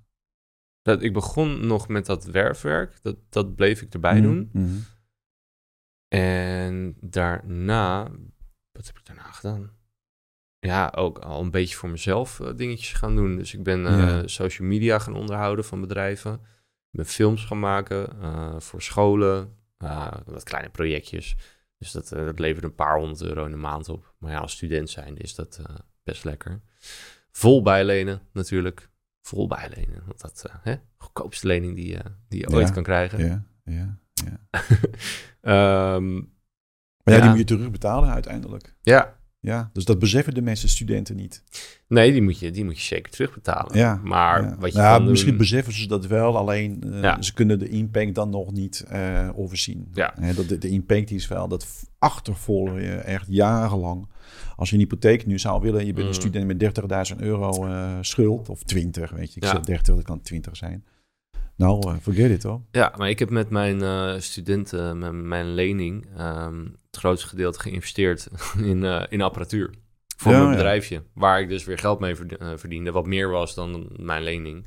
Dus ja. Ja, is dat toen dan zo begonnen, wil je zeggen? Uh, Pimpelpaars of uh, Nee, nee, postkaartfabriek? Nee, nee oké. Wat, wat was het toen dan materiaal om... Toen uh, had ik een bedrijf dat heette Mico Communicatie. En uh, ja, dat, dat, materiaal als camera's, microfoons, alles om, om een beetje een leuke productietje neer te kunnen zetten. Ja. ja. Maar ook een goede laptop waar je op kon editen. Ja, dus je bent langzaam begonnen eigenlijk, zeg je. Ja. Dus, dus dat, dat heb je een keer gezien en... en... Ja, YouTube-filmpjes kijken. Dan, Ja. daar leer je een hoop van. Ja, nee, precies. Zo, zo lerende, lerende wijs. En dan uh, dacht jij, je dacht, dit ga ik doen. Ja. Nou ja, goed, mijn opleiding heeft daar ook wel bij geholpen. Want daar moest je ook uh, ja, heel veel filmpjes maken, teksten schrijven, uh, social media posts. Mm. En toen dacht ik, ja, ik kan het ook gewoon voor Ja. bedrijven gaan doen. Die Ja. mij daarvoor betalen. Even, even kijken hoe we een ander soort onderwerp kunnen aansnijden bij jou. Ja. Ehm, liefde. Ja. Ja. Nou ja, Koen, we, we kunnen natuurlijk laten. Hè? Dat, dat, dus Nee, er, is, er is niks. eh, ehm, hoe is dat gegaan in die periode? Want ik, ik hoor jou niet echt. eh, nou ja, even eh, de fases die je Ja. Meegemaakt hebt met eh, de liefdesrelatie. Dus, dus Nou, daar zijn we ook nog niet. We waren nu op mijn 21, 22. Maar mijn eerste eh, liefdesrelatie begon pas op mijn 25ste. maar, maar dan, dan. Daarvoor Ja. was het gewoon scharrelen en... eh, Nee, maar goed, dat is een onderdeel daarvan. ja, maar dit is geen liefde. Dat is lust. Dat, dat noem jij lust. Oké. Als ik, dat, als ik naar de kroeg ga en ik neem één iemand mee voor één avond... en ik wil s ochtends diegene zo snel mogelijk weer mijn nest uit... dat is geen liefde, dat is Nee, lust. ja, maar dat, is, dat kan toch niet 25 jaar lang zo zijn, zo, zo zijn gegaan vanaf je geboorte tot, eh, tot je 25ste, zeg jij, zo ongeveer? Ja, ja. Dat, dat, dat- je hebt toch op een gegeven moment een, een persoon ontmoet en dat was een gevoel in je, in je hart en dat was, oh, liefde, toch? Dat, Ja. dat, dat bestaat toch? Ja. Voor jou was dat dus niet, nog niet, Nee, Ontdekt. kijk, ik vind die, eh, die eh, basisschoolverliefdheid... eh, is, ja, is totaal anders dan... is eh, totaal anders, zeg jij. Ja, Ja? Wauw. Nou, het- voor mij was dat echt heel, heel heftig hoor. Ja, ja. Ik weet het nog wel, 13, 14 en eh, nou, jeetje. Ik kan zeggen dat ik eh, de verliefdheid, dat, dat komt voor, voor mij, hè. Dat, er is niet een fout of goed, hè. Nee, Ehm, er is meer een nieuwsgierigheid. Eh, hoe zie jij dat? Hoe heb je dat beleefd? En, en ik begrijp dat, dat je dat ziet eigenlijk als een soort van eh, spels iets. Eh, een tussenperiode, een aanloop. Een, nou ja, ja. Nou, wat ik me van mezelf kan herinneren is dat op het moment dat ik echt verliefd was op iemand... en dat, dat is dus bij mij heel vaak heel kort geweest... hm. ehm, dat ik echt een heel naar persoon word. Oh, oké. Ja, ik vind mezelf dan helemaal niet leuk. Als, Oh. ik, als ik dan terugkijk. Want inderdaad, je krijgt, eh, je krijgt er buikpijn van. Je krijgt eh, van een constant idee... oh, wat is, hij, wat is ze nu aan het doen? Of eh, ik van, oh, doe eens normaal, weet je? Ja, ja, dat maakt jou onzeker. Of, kan, of, of dat maakt jou ongemakkelijk. Dat, ja, dat, dat ik, word, maakt- ik word ongemakkelijk van mezelf. Want eh, ook als ik dat bij andere mensen zie... denk ik van, jezus, doe eens even, doe eens even rustig. Doe eens even normaal. ja, En dan, Ja. ga ik dat naar mijn... denk, Ja, ik heb precies datzelfde gevoel. eh, maar waarom, waarom word ik dan zo'n zo'n ja, zo'n freak. zo'n freak zelf. nou ja, oké. Niet, dat ik, niet dat ik eng ben dan of zo. Maar nee, nee, nee, maar uh, dat je dan een soort van uit jezelf stapt of zoiets. Of dat je, dat je gevoelens uh, op een gegeven moment een hele rare kant uh, gaan. Dat die je ja, kent. Dat, dat, je jezelf niet herkent. Van ja. waarom, waarom doe je ja. zo gek? Dat was dus niet fijn eigenlijk. Nee, rationeel niet. Nee. Ja, en lijfelijk? Dat, dat, dat, dat, dat, ja, ja. lijfelijk. Uh, kijk, uh, nee, je hart, je, weet je, de liefde, liefde ja, in je hart. Kijk, als je de bevestiging krijgt dat iemand anders jou ook leuk vindt, is het natuurlijk helemaal ja. super. Maar uh, op het moment dat, dat je afgewezen wordt en het wordt niks, ja. Maar, dat, maar dat, dat hoort bij het leven. Dat, dat is denk ik ook wel wat iedereen heeft te leren. Dat, Ja. dat je niet krijgt wat je wilt altijd. Dat, eh, dat je best wel op zoek eh, eh, hebt te gaan naar een zielsverwant, noem ik dat. Of iemand met wie je, ja. je match. Hè. Laten we praten in termen van eh, 2003. Je moet matchen met elkaar. Ja. Er zijn genoeg programma's erover hè, op tv. ja, Ehm, viben heet het tegenwoordig. ja, nou ja, ik volg wel een aantal series waarvan ik denk... eh, oké, als het zo gaat, dan ben ik blij dat ik nu er vanaf ben. Ja, Eh, maar goed, dus je zegt, eh, voor jou is dat echt pas op je 23, 24 begonnen, zeg jij? 24, 25, ja. Ja, ja, nou goed, dan, dan gaan we er naartoe lopen. Ja, Want we zitten nu, je bent 22 en je bent met je opleiding bezig. Ja. En je hebt dan eigenlijk jouw passie, je krijgt een, een passie voor eh, communicatie, communica- media, Ja, marketing. marketing. Ja, marketing, media, communicatie. ja. En, en wat is dan de ambitie of de passie? Wat, hoe zou je dat zelf... Nou, ik was wel goed in, eh, in het vertellen van, eh, van verhalen. En dat kwam, dat pakte en dat kwam over. En ehm, Vertellen Zowel- van verhalen? Of, of- nou, ja, vertellen, dat doe ik nu natuurlijk ook met podcasts, maar schrijven. Eh, gewoon, maar ook met die social media posts, dat ik vaak wel de juiste snaar wist te raken Ja, bij de doelgroep eh, ja, voor wie het bedoeld was. En dat, nou, dan kreeg je de bevestiging in de vorm van eh, comments, likes. ja, voor klanten dan, niet voor mezelf, maar, maar voor klanten. En dat, ja, als de klant dan zegt, je doet goed werk, ja, dat is precies. fijn om te horen. Ja, en, en ehm, ik, ik vind het wel interessant, want eh, ik ken dat proces. Mm. Ik dacht, ik dacht ooit, ik kan dat ook. Ja, Weet je, eh, al- al- als jij dat kan, Koen, dan kan ik het ook. Zo, zo denk ik dan. Hè? Ja. Eh, in principe kan iedereen het. in principe kan iedereen het. Nou, forget it. De ene is er alleen wel beter in dan de ander. Nou ja, dat is wel een skills, dat is wel een talent.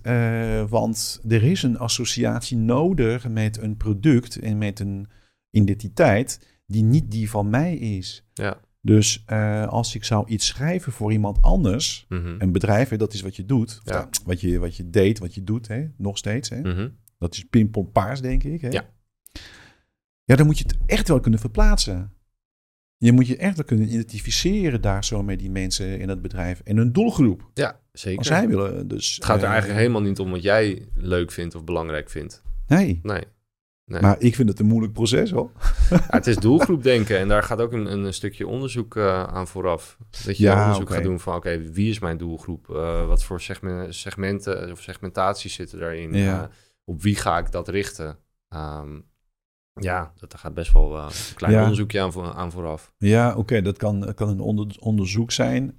Maar goed, je moet je nog steeds erin kunnen verplaatsen, mentaal en, en analytisch, eh, om dan eh, de, de, de trigger te kunnen geven, de woorden, de juiste zinnen. eh, Ja, dat, dat die mensen die jij niet kent en die jij, dat, dat ben jij niet. nee, Hè, want niet, jij kan dus niet alle doelgroepen zijn in je eentje. dat kan ook niet. dat- dat- je moet ook is- nooit een post maken voor alle doelgroepen. Nee. Dan, dan schiet je met hagel. En precies. Dan, ja, dan voelt niemand zich echt aangesproken. aangesproken. Nee.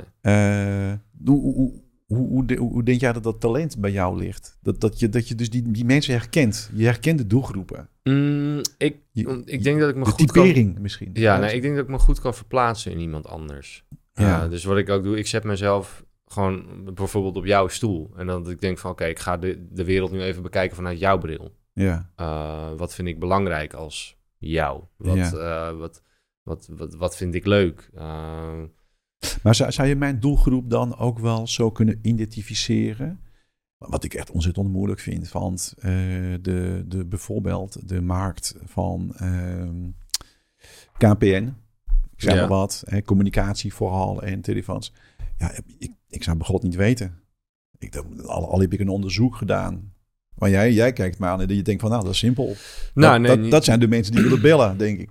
Ja, punt. Ja, nou ja, KPN... Uh... Laten we niet over, laten we nou niet over het merk, maar... Nee. Zo wat ik bedoel te zeggen? Ja, ik, ik begrijp het. Ja, dat... Maar dat, ja, dat is niet dat je dat uh, in één keer hebt, hoor. Daar moet ik ook even voor gaan zitten. Precies. Dus nee, maar goed, je hebt, je hebt er aangeleerd. Ja, ja, ook wel door mijn opleiding hoor. Dus ook dat je bijvoorbeeld een was dan een opdracht dat je een eikpersoon moet maken voor, uh, voor bijvoorbeeld, uh, nou inderdaad, uh, een marketingcampagne. Ja. En dan ga je gewoon een, een, persoon letterlijk ook schetsen. Nou, hoe ziet hij eruit? Hoe oud is die? Wat zijn zijn hobby's? Ja, exact. Ja. ja. Hoeveel keer is die gescheiden? Hoeveel 1,2 hond en 2,1 kinderen? dat soort dingen, weet je wel. Dat, ja ja, en als je dat hebt uitgeschreven, dan, dan kan je ook een beetje een, een, een beeld maken van... een profiel. Een profiel, ja, ja, van, precies. Dit zijn de interesses. Dit, dit zijn de, ja, ja, oké. Dus dan wordt het wat, wat minder lastig. Ja. dan, dan heb je voldoende uh, nou ja, handgrepen en heb je voldoende... Uh, heb je een kader waarbinnen je kan dus weer gaan vullen. Ja, en dan met de data die uh, als je bijvoorbeeld social media posts gaat doen en met de data daarvan kan je weer je profiel een beetje bijstellen. Ja. kijken van oké, ik zat hier totaal naast, we moeten echt de andere kant op. Want oh, deze post die uh, voor, uh, voor uh, heteroseksuele mannen bestemd was, daar reageren alleen maar homoseksuele mannen op of zo. Ja, dan weet je van oké, dan gaat hier iets mis. Precies. Maar dan kan je het bijsturen. Ja. dat is mooi van data ook. Dus daar, daar, uh, dat is dus in 2022 of 2023 ongeveer ontstaan, hè? Ja. dat je steeds meer talent en dan beslis jij om, uh, besluit jij, beslis jij mhm. om een, uh, een, een, bedrijf wat te maken? Of ben ik nu te snel? Nee, er zit ook nog iets tussen. Ik ben eerst uh, begonnen met um, mijn ja, eerste bedrijf heette dienstvoordienst.nl. dat is een website waarbij mensen diensten aan elkaar konden aanbieden zonder dat ze er geld voor hoefden te betalen, want iedereen betaalde met tijd. En ik had het idee bedacht tijdens mijn studie en ik heb daar mijn scriptie over geschreven ook, over hoe je een deeleconomie-platform in de huidige deeleconomiemarkt uh, kan positioneren. Dus ik heb stage gelopen bij mijn eigen bedrijf. Dat was wel, uh, wel handig, want dan kon ik altijd tijd... Dat is altijd goed, hè? Kon ik alle tijd, vijf dagen in de week besteden aan mezelf en mijn eigen bedrijf... in plaats van dat ik uh, bij een ander bedrijf dat En dat werd geaccepteerd, ja? ja? Of heb jij dat zo slim nee, overgebracht? Ik heb, ik heb daar wel voor moeten pitchen, ja. Ook uh, een, een, want ik moest een stagebegeleider hebben. Zei ja, waar ga je die vandaan halen dan? Ik zei nou, ik heb uh, even opgezocht wie vorig jaar de beste scriptie heeft geschreven op deze opleiding. Die heb ik gebeld en die wil mijn stagebegeleider worden. Oh. En die moest ik wel betalen, maar... Uh, ja. En toen zei het van ja, oké, ja, dat, wat, ja, dat kunnen we niet zoveel. Wij hebben haar beoordeeld als beste scriptieschrijver. Dus, dus ja, waarom zou dat geen goede stagebegeleider zijn? Ja. Dus dat. Ja eerste bedrijf uh, begonnen, uh, het hele platform uh, laten bouwen. Ehm, met ook de jongen met wie ik nu samenwerk. Oké. Stefan Collard. Ja. En um, heel veel geleerd over hoe je een bedrijf inderdaad positioneert, opzet, mensen werft voor je platform. Ja, dan kom je erachter dat het niet werkt. En dan moet je ermee stoppen. Oh, en wat werkte niet? Nou ja, daar ben ik dus door meer onderzoek achter gekomen. Dat er in. Kijk, het was een deeleconomie-platform. Dus we hadden op een gegeven moment hadden we 3000 mensen die zich hadden aangemeld. Nou, voor een start-up is dat best wel mooi, mooi aantal. Ja. Die allemaal diensten aanboden. Dus die zeiden van, nou, ik doe dit en ik vind het leuk om je daarbij te helpen. Uh, ik ben er ongeveer een uurtje of twee uur mee bezig. En nou, we hadden dat systeem zo gemaakt dat dan die uren overgeschreven werden van portemonnee naar portemonnee van die profielen. Dus het werkte allemaal. Maar we kwamen er dus achter dat iedereen wilde aanbieden, maar dat niemand wilde afnemen. Hè? Ja, gek hè? Nou, dat is Nederland. Ja. De, de, de heerst hier vraagschaamte, noemen ze dat. Ja. ja. Uh, dus iedereen vindt het leuk om iemand anders te helpen, maar niemand durft een hulpvraag neer te leggen. Ja. Omdat, uh, of of we, we wilden dat wel doen, maar wilden er dan gewoon met geld voor betalen. Ja. Omdat we uh, dat zo ja, bedacht hebben met z'n allen. Ja, dat is wel een, eh, een lastige. Dat, dat, dat, en dan zeg jij dat is, hoe heet dat? Dat woord, die ken ik niet. Nederlands Deelschaamte. Of nee, vraagschaamte. Vraagschaamte. Vraagschaamte. Ja, nee, precies. Je, je, je, je schaamt je om... Om, uh... om iets te vragen aan een ander zonder er iets voor te betalen. Ja. Ja, oké. Dus dat. Maar goed, heel veel van geleerd. En, ja. dus wat heb je van geleerd eigenlijk dan? Nou, hoe je een bedrijf moet opzetten. Ja, nee, over die vraagschaamte. Ja, dat de deeleconomie op deze manier in Nederland gewoon nog niet, tussen haakjes nog of niet, werkt. Ja, je had beter eigenlijk geld tegenover moeten stellen, denk ik dan. Had gekund, maar dan is het ook geen deeleconomie-platform meer. Dan is het gewoon een soort ja, kapitaal, uh, weet ik wel. Ja, ja, precies. Ja. En dat bestond al. En dat bestond al, ja. Ja, ja dus de, ja. weer een desillusie eigenlijk, hè? Ja, nou, ik, ik dacht, want ik had het bedacht in, uh, tijdens de eerste crisis, 2008, 2009 of zo. Toen had ik het idee al. Oh ja, die crisis. Samen met mijn moeder ook, omdat uh, ja, er waren mensen die gewoon uh, wat minder geld te besteden hadden. Ja. En, maar toch van bepaalde diensten gebruik wilden wilde maken. En mijn moeder deed het op kleine schaal al. Die zei van, nou weet je, kom maar langs voor je, voor je voeten. want je hebt die zorg gewoon nodig. En dan zien we wel wat je voor mij kan doen. Dus met de een uh, ging ze ja. uh, mandala's ja. schilderen, inkleuren. En van iemand anders kreeg ik weer zangles. En weer iemand anders kreeg, me, kreeg mijn zusje pianoles. Ja. Dus ja, op die manier... Precies, een dienst voor een dienst. Een dienst voor een dienst. En ik dacht, nou ja, wat nou als we dat met heel Nederland kunnen gaan uitwisselen? Heb je en meer keus. Ja. En het wordt allemaal nou bijgehouden in het systeem. Dus ik dacht, leuk idee. Gaan we doen. Uit, uitwerking. Ja. Matig. Ja. Nou ja, denk jij nu met de kennis die je hebt uh, dat je dat anders zou nu kunnen opzetten en dat het wel zou kunnen werken? Of denk je, nou de maatschappij is eigenlijk nu nog niet klaar nee, voor? ik denk het niet. nee, uh, ik denk dat echt uh, de helft van, van de Nederlanders echt in armoede moet leven. Echt, echt, echt in armoede. Wil dit een beetje ja, voet aan de grond krijgen. Ja. Dus laten we wachten tot het 50% zit. Maar ik hoop eigenlijk dat het niet gebeurt en dat gewoon iedereen uh, nee, het goed dat, blijft houden. Dat gaat niet gebeuren in Nederland, omdat we, er is te veel geld. Ik denk het ook niet. Er is te veel geld, er wordt te veel geld verdiend. Ja. En, uh, maar ja, om nou naar uh, Bangladesh te verhuizen met het idee, dacht ik ook van, nou laat maar. Nee. Nou, je had toch wel even een soort van uh, wereld uh, willen verbeteren uh, idee. Hè? Ja, dat, dat was ook dat, geen, niet echt een bedrijf, was een stichting ook. ik ja. heb ja. gepitcht bij Present Your Startup, bij verschillende ja, angel investors, om het... Hey, maar dat is dus wel iets met je, wat je met je moeder had besproken, begrijp ja. ik. Dus dat, dat komt dus best wel vanuit haar nou ja, DNA, zeg ik dan. Ja. Hè? ja. Dus je hebt uh, uh, die onderneming, of dat is, dat is een stichting, hè, zei jij?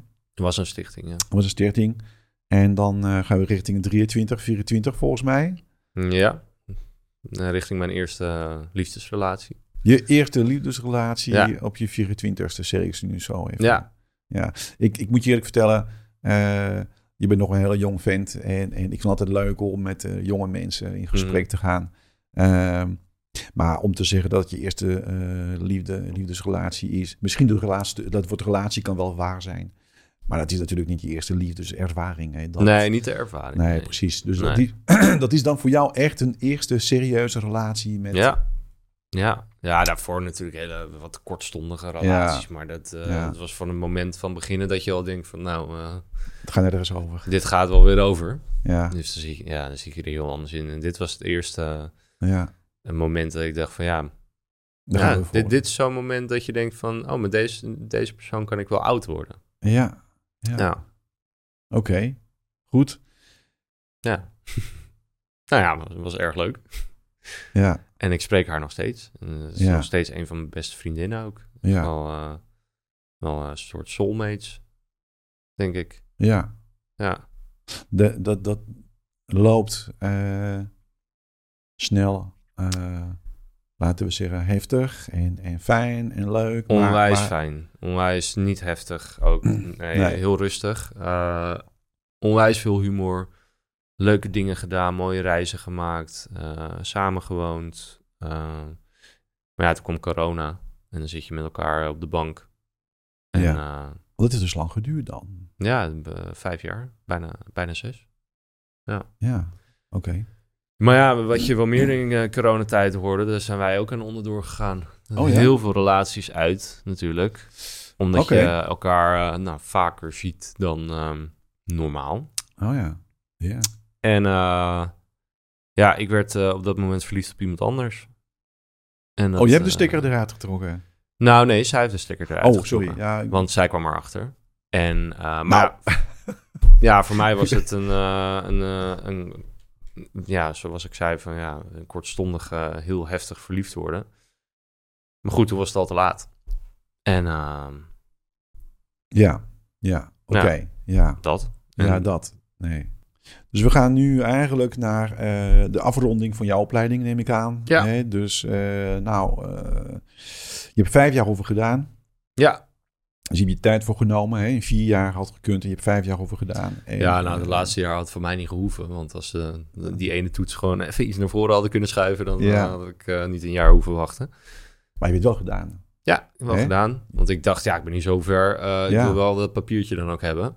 Ja. Waar ik trouwens geen idee van heb waar dat ligt. Want ik heb hem nooit aan iemand hoeven laten zien. Nee, als, maar ik heb hem wel. Dat, ja. Nee, precies. ja. precies. Hey, maar goed, je had eigenlijk al een bedrijf met eigenlijk de, de partner die je nu hebt. Een van de twee. Ja. Jullie zijn met z'n drie, hè? Compagnons, zeg maar. Ja. Uh, en uh, die stichting, hè, volgens mij was het een stichting dat jullie hadden. Dat, dat is uh, dus opgedoekt, hè, geëindigd. Ja. Het is eigenlijk heel um, organisch overgelopen in de podcastfabriek. Organisch? Uh, ja. Dat vind ik wel een mooi woord voor... Uh, ja, ja nou, heel geleidelijk ook. Um, wat we namelijk met Dienst voor Dienst, dat platform deden, is wij zochten een nieuwe manier van marketing. En mijn compagnon Stefan die zei van ja, we kunnen ook een podcast maken met de mensen die hun diensten aanbieden. En dat we vragen van joh, waarom doe je wat je doet? Wa wat is je passie? Uh, en waarom vind je het leuk om voor andere mensen, of vind je het leuk om andere mensen daarmee te helpen? En die podcast heette De Passie Podcast. En, de um, Passie, oh, wel leuk. Leuk ja, titel. Ja, en daar hebben we 130 afleveringen uh, van gemaakt. Maar het gaat dus over waarom willen mensen een podcast opnemen? Dat, klopt dat? Nee. Oh nee, sorry, dat nee, heb ik hem gemist. Wij nodigden de mensen die hun diensten aanboden op een oh, platform ja. uit. Bijvoorbeeld er stond een schilder of uh, een, iemand die uh, koekjes bakte. Ja. Of zo, nou, noem maar wat. En die nodigden we uit. Oké, okay, vertel meer over je dienst. Hoe pak je dat aan? Hoe ben je ermee begonnen? Ja, precies. Uh, waarom vind je dat zo leuk? En waarom vind je het leuk om andere mensen Hun erbij passie te helpen? dus eigenlijk... Uh, in een podcast. In een podcast. Korte podcast van 20 minuutjes, 20, 25 minuutjes. Ja. Nou, verwacht geen podcast van 20 minuten bij mij. Hé, Jan mm -hmm. Willem, dat weten we. Dat weten we Ja. ja. Maar goed, uh, 130 uh, mensen, maar ook dus bedrijven, uh, ja. mensen gewoon ZZP'ers geïnterviewd. Um, content van gemaakt, net als hier een videootje, fragmenten van geknipt, gedeeld op social media. En toen, uh, omdat we dat uh, nou, bijna drie jaar hebben gedaan, uh, kregen we heel veel reactie van, joh, leuk die podcast, dat wil ik eigenlijk ook wel. kan je voor mijn bedrijf zo'n podcast maken? Ja. zeiden we in het begin van, nou, nee, want we hebben eigenlijk geen tijd voor. en nou, toen we, kwamen er toch wel zoveel aanvragen binnen dat we dachten, nou, misschien moeten we hier maar gewoon een bedrijf omheen bouwen. Misschien moet je niet de realiteit uh, negeren, want uh, uiteindelijk nee. heb je iets in het leven gelanceerd en, ja, en dat, en komt bleek terug. te werken. Ja. Ja, um, dus toen hebben we de podcastfabriek opgezet. En dat hebben we een jaar lang hebben we dat één dag in de week gedaan, omdat we ook nog bezig waren met gewoon onze andere werkzaamheden en echt geld verdienen. Uh, en echt geld verdienen. Ja, gewoon, gewoon een beetje vast salaris. Mijn compagnon Snap had ik. een vast salaris en ik was Ja. van alles en nog wat aan het doen. Ik werkte op dat moment ook in een club. Ik werkte uh, voor mezelf. Uh, Exact. dus van alles wat. Ik was echt en uh, ik- drie dingen tegelijkertijd aan het doen. Ja, ja. Ik werkte ook nog in, bij T-Mobile in een winkel. Nou, voor allemaal, allemaal kleine klusjes uh, maakte ik zeg maar één salaris. Um, maar goed, een jaar een beetje één dag in de week uh, lopen freewheelen. Uh, eigenlijk dat hele jaar alles wat we verdienen geïnvesteerd in nieuwe apparatuur. En ja, toen kwam corona. En Ja. toen dachten we, we gaan fulltime. Ja, Ja, want ja, mijn, er, ehm, was, er was niets anders. nou ja, mijn andere bedrijf, wat ik toen Ja. ook deed, Airbnb Host Haarlem, ehm, dat, Ja, ja dat, dat hebben we nog niet. Nee, eh, klopt, ja. Ja, dat- dus, dat is ook van, vanaf mijn 25ste een beetje begonnen. Dus daar waren we ook bij. ja, precies. Dus eh, na je afstuderen. eh, Ja. ja, ja, eh, Periode. ja goed, dat, dat liep op zijn gat door corona. eh, omdat er geen toeristen kwamen en mensen konden hun huis niet uit. Dus ik kon hun huis ook niet verhuren. Eh, dus toen dacht ik, nou, tijd over. Eh, we gaan fulltime met de podcastfabriek. En dat was in vier maanden tijd. eh, draaiden we break-even. Dus uit alle kosten en we konden onszelf salaris uitbetalen. Ja. Dus dat, dat, was booming. Dat was booming. In coronatijd. kunnen we heel even over jouw R&B... ja. even kort, denk ik. Ja, het is een heel simpel, simpel idee. mensen gaan op vakantie en zij laten mij een advertentie maken voor Airbnb in Haarlem, hè? Dat is in Haarlem en omstreken. ja, in omstreken toch. En ehm, ja, wat ik, wat ik doe is de, de, advertentie maken. Ik heb contact met de gasten, check-ins regelen wij. Schoonmaak wordt gedaan binnen vier uur, zodat dezelfde dag een nieuwe gasten kunnen, kunnen inchecken. Ehm, ja, dat eigenlijk. Ja, is dat een dienst of is dat ook gelijk, laten we zeggen, dat de mensen bij jou, zich, de, de, de klanten. Ja. Dat, dat is ook een dienst, maar uh, laten we zeggen, je hebt een, uh, een website. Hoe heb je dat opgestart, dat, dat, dat R&B en hoe is dat ontstaan? Ja, ja weer, weer een link met, met mijn moeder. Ja. Want die, die wilde gaan reizen. Die had een caravan gekocht en met een nieuwe vriend wilde ze wat, wat meer van de wereld zien. En um, ja, ze had dat, dat huis uh, waar ik nu woon. um, dat had zij met hem. En uh, ja, op het moment dat zij gaat reizen, dan komt er natuurlijk niks binnen als je voor jezelf werkt. Dus ik zei van ja, je hebt Airbnb nu, ik kan dat ook voor je gaan verhuren. Ehm, dus dat ben ik gaan doen. En ja, er kwam genoeg geld binnen, waardoor zij gewoon lekker lang weg konden blijven. Ja, en uh, goede marketing, uh, een pedicure. Want uh, die, die heeft het er met mensen over in, in de praktijk. Ja, precies. Ja, één huis. Mond-tot-mond reclame. Ja, één huis werden er twee, twee werden er vier. En nu zitten we op 65. 65 in de omgeving, Haarlem in omgeving. Hè? Ja. ja.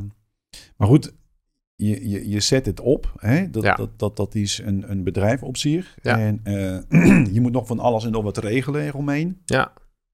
En dat doe je. Dat, dat, dat, dat is makkelijk. Hè? Dus een soort van. Uh... Ja, het is makkelijk totdat je zover groeit dat je niet alles zelf meer kan. Dan moet je een team gaan bouwen. Ja. Ja. Dus een, uh, een team van schoonmakers, mensen die check-ins kunnen doen. Precies. ja, zelf doe je dan nog de administratie, planning en de contact met, met gasten.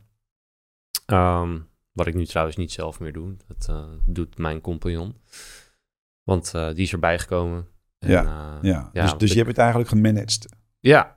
ja. Ja. wel zelf begonnen. Want ik, in het begin stond ik zelf nog te, te, stofzuigen en te dweilen. Ja, precies. Dus je hebt het zelf meegemaakt. Je hebt het zelf gedaan. Ja. En toen dacht jij van, nou ja, ik weet het, ik ken het. Ik, ik, ik, ik zie wat, wat er moet gebeuren. Ja. Dus ik kan het nou, uit ook, handen geven. Nou, ook meer uit noodzaak. want op het moment dat je dus zo groeit en je hebt opeens uh, drie uh, check-ins op een, of drie wissels op een dag. Ja, je kan niet drie huizen schoonmaken in vier uur tijd. Nee, precies. Dus, dan, moet je, dat uh, gaan, gaan. Groter opzetten. Ja, en toen kwam ik erachter dat er mensen waren die er veel beter in waren dan ik. Ja. in dat schoonmaken. dat is een vak apart hoor. Ja, zeker. Ja, dus uh, dan kan je dat beter uitbesteden. Ja. En uh, je bezighouden met uh, bijvoorbeeld nog meer groei in, ja. in, je bedrijf. Ja. Dus ja, taken verdeeld. En, en dat deed je erbij, zie je dat zo? Of, nou, dat was mijn hoofdinkomsten. exact, ja. exact. Maar goed, dan heb je nog steeds met je andere partner dat je... Mm, met de podcastfabriek. Pod podcastfabriek. Ja, dus daarom we begonnen met, met één dag. Um, ja, en door corona viel dus mijn andere baan helemaal uh, weg. Ja, ja, ja. Bij T-Mobile bijvoorbeeld, hè, je had dus allerlei uh, jobs uh, en die heb je op een gegeven moment afgestoten. Of nee, ja. die zijn gestopt hè, door de ja. corona. Ja, ja. ja. Um, is toen fulltime podcastfabriek.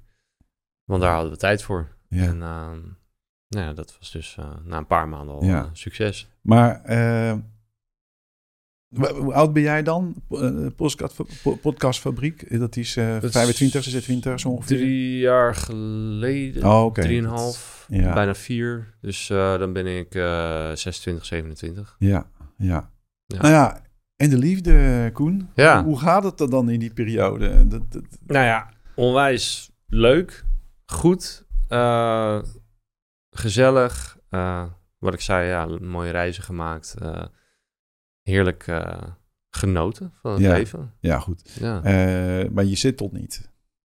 Nee, we hebben, we hebben twee jaar samen gewoond. van de vijf, vijf jaar. Ja, goed, maar je bent niet de type die zegt van... oké, ik heb uh, nu mijn partner gevonden, in de zin liefdespartner... en ik ga dus beginnen aan een gezin en stichten en zo. Of dat was misschien wel een droom of een ambitie? Um, nee, we hadden allebei geen kinderwens. Nee. En nee. nog steeds niet. Nog steeds niet? Nee.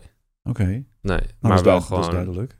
Wel samenleven en, en ja. leuke dingen doen, mooie dingen doen. Ja. Wat ik ook wel weet van jou is uh, dat je ontzettend graag uh, de, van de wereld wil zien. Ja. Ja. Hoe, hoe, hoe, hoe, hoe is dat ontstaan? Of wat, wat, wat is daarachter de behoefte? Is, is de ontdekking of van, ja. van de wereld en dan van jezelf? Of? En denk gewoon een, een gedeelte nieuwsgierigheid ook. En uh, als ik terugkijk op bijvoorbeeld mijn middelbare schoolperiode, vond ik um, nou, aardrijkskunde, geschiedenis vond ik onwijs leuk en interessant culturen, uh, eten. Kan ik ook heel erg van genieten, van, van nieuwe dingen proberen. Um, ja, dat heeft me altijd wel getrokken om, om naar verder te kijken dan alleen Nederland. Ja, ja buiten, hè, buiten de grenzen van Ja. uh, de, de westerse cultuur. Van wat, wat heb je allemaal ontdekt? Waar ben je allemaal geweest? En, en wat, wat is voor jou dan de reis die je, die je maakt? Uh, ja, wat, ik ben, uh, de Oosterse landen vind ik, uh, vind ik prachtig. Zowel qua, qua natuur, ehm, de, de mensen, de vriendelijkheid, eten. dus ik ben naar Thailand geweest, Vietnam ben ik net van terug. Ehm, Bali. ja, ik ben ook de andere kant op gegaan, Mexico. nou, Curaçao is gewoon Nederland, maar dan met Ja, zon. ja. Dat is Ja. niet echt mee, mee te tellen. Nee. Heel veel in Europa, Zuid-Spanje, uh, Egypte. Allemaal alleen, alleen gedaan? Of Nee. samen? Nee, wel, uh, wel samen. Ja. Ja. ah, de laatste niet. Nee, de laatste reis naar Thailand en Vietnam heb ik alleen gedaan. Ja. Ja. Ook Ja. omdat ik niemand had die mee wilde. Dus Ja, je was eh, alleen. eh, ja, maar ja, ook, uh, ook mooi om te ontdekken dat, dat je ook prima alleen op vakantie kan. ja, Of, of op reis. En dat je er dan achter komt dat je dan eigenlijk helemaal niet zo alleen bent als dat je van tevoren denkt. En uh, ja, mooie les ook weer. de les is dan dat je. eh, Nou, ik was altijd bang om alleen te zijn. Ja. Dat ik dacht, nou, ik kan mezelf niet vermaken. En, uh, of ik voel me dan alleen of eenzaam. Maar het uh, tegenovergestelde was. Ja, ik, ik, ik, vond het heerlijk om alleen Mm. te zijn. En ik heb urenlang gewoon uh, op strandteentjes gezeten. Lekker gegeten, een biertje erbij, soms ondergang kijken. Uh, genieten van mensen die voorbij lopen. Eigenlijk met, met heel weinig. Uh, Wanneer is dat begonnen, zoals je het nu schetst? Wanneer heb je dan Nou- kunnen genieten van alleen zijn? En, en je... Nou, uh, vrij recent pas. Januari ging ik naar Thailand. En het is nu, uh, nu mei. Ja, uh, en in Ja. april ging ik weer naar Vietnam alleen. ja, Dus, ja, dus je bent eigenlijk... Het is een soort van bezinningsperiode, zeg ik nu zo. Of, of niet, of... um, nou ja, ik wilde het gewoon ervaren een Ja. keer. Ja. uh, hoe dat was om alleen te zijn. Ook omdat ik wist dat het uit mijn comfortzone was. En uh, ja, ze zeggen altijd, uh, that's where the magic happens. Exact, en? Ja, dat is ook zo. En Ja. dus ook heel veel van mezelf geleerd. Van, ja, ik ben niet alleen, ik voel me niet eenzaam en ik Mm. kan dit prima. En het is ook heel erg leuk. Ja. Dus ja. Ehm, dan heb je eh, een succesvol bedrijf, een tweede succesvol bedrijf. Nou, ja, corona, dat, eh, dat weten we allemaal. Dat ja, is, dat dat is voor voorbij. Dus ook dat bedrijf staat weer uh, als een huis. Als een huis, ja. Ja. ja, Eh, wat beleef je? Wat, wat, wat is dan jouw, eh, laten we zeggen, ehm, een, een week is zoals je dat... Kijk, ik, ik heb een hele druk leven en, en dat heeft iedereen en dat is, het is duidelijk. Eh, alleen mijn kinderen zijn de deur uit. Eh. En eh, ik, ik, ik kan nu echt gaan voor wat ik noem dan mijn passie. Hè? Alhoewel ik heb ook nog steeds eh, een, een job erbij, want ik moet ook geld verdienen. Ja, Eh, en, en dat is voor mij best wel, eh, laten we zeggen, eh, niet zozeer een droom. Hè. Een droom is altijd eh, alsof je iets bedenkt en, eh, en dat is niet echt. En Mhm. je, bent, je, je leeft niet in het echte leven. Dus, ehm, maar het is best wel dat ik dan daarin ben gestapt. Dat ik Ja. voor mezelf heb gezegd, ik ga dat gewoon volgen. Ik ga dat gewoon doen. Eh, hoe, hoe zie jij dat? Jouw reis daarin? Ehm, Maar je bent zelfstandig, je bent een ondernemer, Ja. je neemt risico's. Eh, ja. je, je, je hebt mensen om je heen. Ja, je moet erom lachen. Ja? Je neemt risico's, zeg ik? Ja, nou ja, sommige mensen verklaren me voor gek. En anderen denken oh, van, uh, wat tof dat je dat allemaal doet.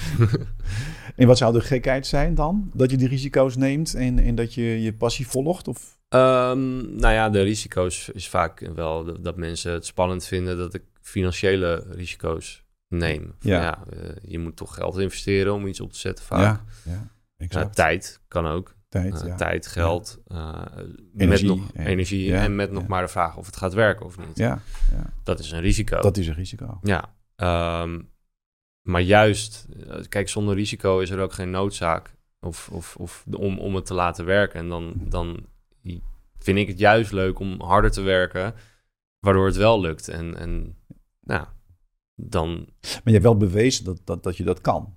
Ja, je, je, dat, is, uh... dat is ook wel een beetje mijn, mijn passie geworden. Ik vind het bouwen van bedrijven, het opzetten van bedrijven, uh, vind ik echt onwijs leuk. Mm. Uh, ook omdat ik het, het, spelletje nu wel een beetje ken. Ik weet nu in beginselen wat er allemaal nodig is.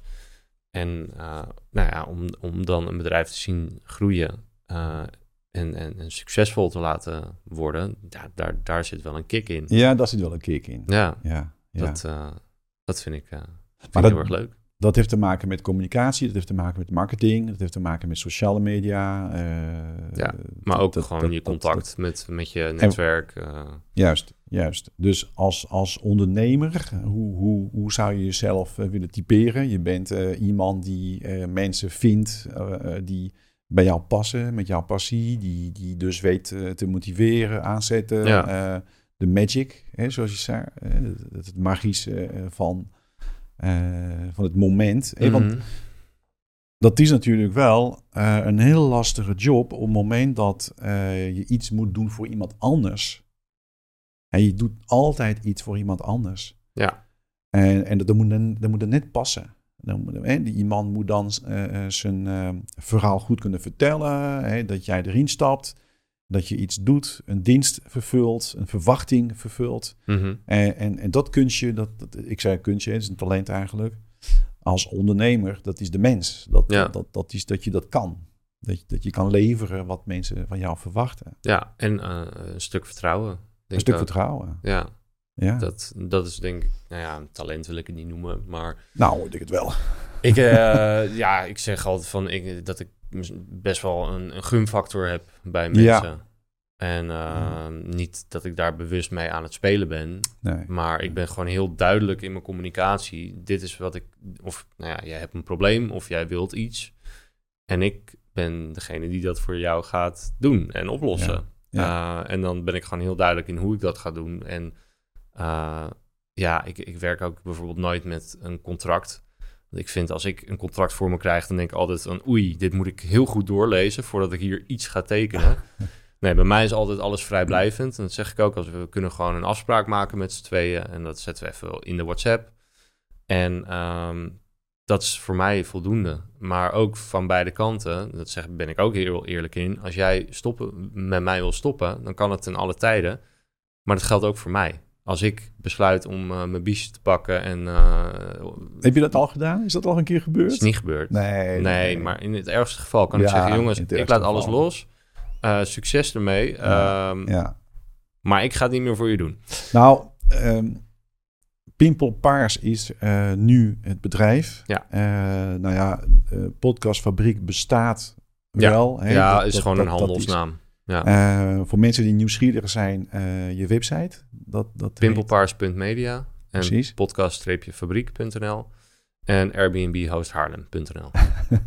ja. dat, dat, dat zijn de websites. Maar onder uh, in ieder geval Podcastfabriek zag ik een heleboel namen. Of dat was Pimpelpaars op je site. Beide. Op, op beide. En dan heb je een heleboel bekende bedrijven. Dat zijn geen kleintjes. Dat zijn niet eh, van die uh, start-up bedrijven. Dat zijn gerenommeerde bedrijven. Ja. Uh, en die werken zo met jou. Geen contract. En wij gaan nu gewoon zo met elkaar onderling. en dat vinden ze goed. En dat, dat is helemaal oké. Tot nu toe wel. Ja? Ja. Dus er is toch best wel een... Jij dwingt wel jouw model, jouw businessmodel, zeg ik. Nou, kijk, dat, is, dat is laagdrempelig en dat is uh, het vertrouwen en, en anders dan maar niet. Um, ja, ja. misschien wel. Misschien, misschien wel. Nou, dat, dat is het denk ik wel. want ik, ik ken die, die bedrijven niet persoonlijk, hè, want dat is nooit één persoon trouwens. Nee. maar je komt van alles tegen. Dat, zijn, dat zijn niet altijd betrouwbare mensen. Dat, uh, tot nu toe hebben we nog uh, geen zaken gedaan met onbetrouwbare precies, mensen. Precies, nee, ik denk, dat zit misschien ook wel in jouw, uh, laten we zeggen, de, de, de diensten die jullie aanbieden. je kan niet een soort van nep, je kan niet een soort van... nee, je, je, kan het niet faken wat faken, je doet. Nee. Ja, ja. nee. En zodra je gewoon bewijst dat wat je hebt afgesproken, dat dat, dat nou ja, dat je dat levert ook. Ja, ja. ja, dan, dan heb je dus je vertrouwen wat zij in jou hadden, heb je bevestigd. En dan... Precies, exact. Is, is dat ook de weg die je afgelegd uh, hebt voor jezelf? Dat, dat je dat kon bereiken, dat je het vertrouwen kon uitstralen en ook opeisen? Dat je zei, vertrouw mij en dat komt goed. Nou, ik zeg nooit met woorden vertrouw mij, maar ah. ja, ik ben gewoon heel duidelijk en... en, en uh... Ja, maar er zit een gunfactor daarin, snap je? Dus, dus ja. Uh, ik, ik, ik, ik, ik heb daar niet zoveel moeite mee. In, in de zin, uh, nou ja, wij hebben een gesprek en uh, ik, ik voel het wel. Ik, mm. ik kan wel een soort erin stappen. Uh, alleen de wereld van de zakelijke, het, het, is contract, alles is contract, alles is... Ja. als, je, als je een praktijk hebt, ik zeg maar de psycholoog of de, de therapeut en de coach, hè, wat, wat ik nu doe, ja, men verwacht wel dat ik een contract heb. Ja. Of dat ik in ieder geval helder heb van uh, dit zijn de voorwaarden en, uh, enzovoort.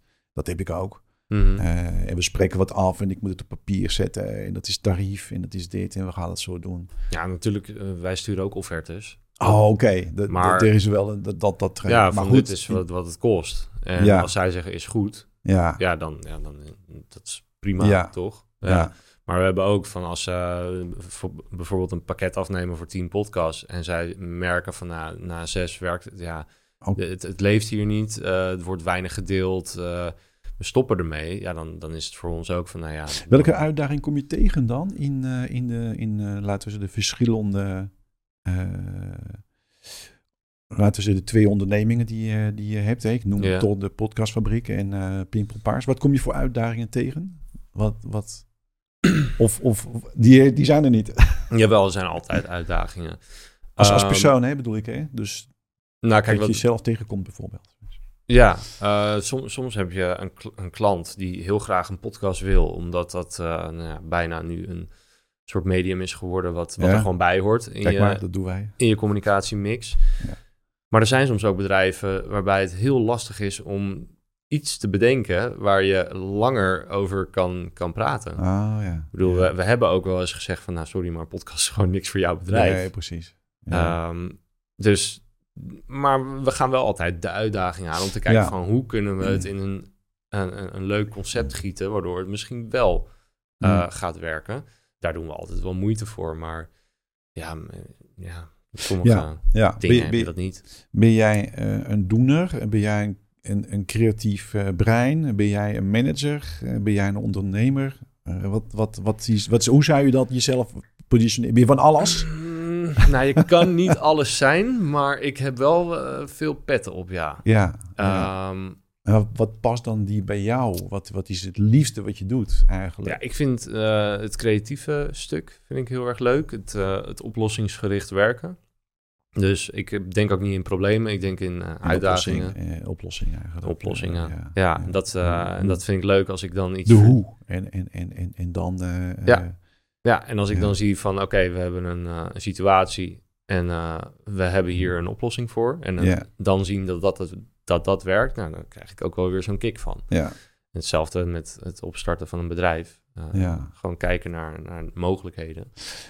Heb jij uh, een, uh, ook een journey uh, qua spiritualiteit en, en verrijking van, van jouw, nou ja. ja. laten we zeggen, innerlijke reis? Ja, ja ik heb toen ik 16 was, heb ik ehm, de cursus Reiki 1 gedaan. Oh. Daar begon dat komt nu pas aan bod. Ja, joh, ik, uh, ik heb zo... Ik heb, ik heb, is twee uur wel genoeg? Nee, nee ja, ja. Je, kan, er zijn zoveel aspecten in het leven. Ja. We hebben het uh, over een beetje zakelijk, een beetje liefde gehad. Maar um, ja, zelfontwikkeling uh, loopt ook als een, een, rode draad door mijn, mijn leven. Want op mijn zestiende dus begonnen met, uh, met Reiki. Op mijn zeventiende heb ik Shindo gedaan. Um, dat is ja, manier van werken met, met energie. maar ook kunnen herkennen nou, hoe andere mensen zich voelen of Volgens mij dat een link met Taoïsme, als ik me niet vergis. Ja, gro grootste gedeelte. ja, precies. Ja, je werkt met uh, de Qi-energie. Ja, ja, dat is Chinees, hè? Dat, dat, ja, in China noemen ze het. Qi ja. En in Japan noemen ze het Qi. De Qi, ja. Uh, ja, levensenergie. Prana, uh, Indiaans, hè? Dat is de energie ja. van de zin. Ja, ja, dat is gewoon levensenergie. Levensenergie, ja. Um, maar ook kijken naar um, nou ja, noem het problemen. Want mensen hebben heel veel problemen. ik zie het niet als een probleem. Het is situatie. Het is maar hoe je er tegenaan kijkt en hoe je, er, hoe je ermee omgaat. Um, en dat heeft mij wel, nou ja, op jonge leeftijd, 17 jaar, toch wel uh, heel veel gebracht in het leven. Dat ik echt wel gewoon go with the flow. The flow. Ben, ja. zeg maar. Ja. En dat, uh, dat heeft mij denk ik ook wel tot, tot een hoop succes uh, ja geleid en weinig Ja. stress. Of geen stress. Geen stress, weinig stress. Ja. Ja. Ja, en, en toch zie ik dat jij, Koen, eh, de flow misschien nog aan het, aan het zoeken bent. Is, is, is, of is dat eh, een, eh, een, een duidelijk helder eh, Nou. gevoel? Ik ben niet op zoek.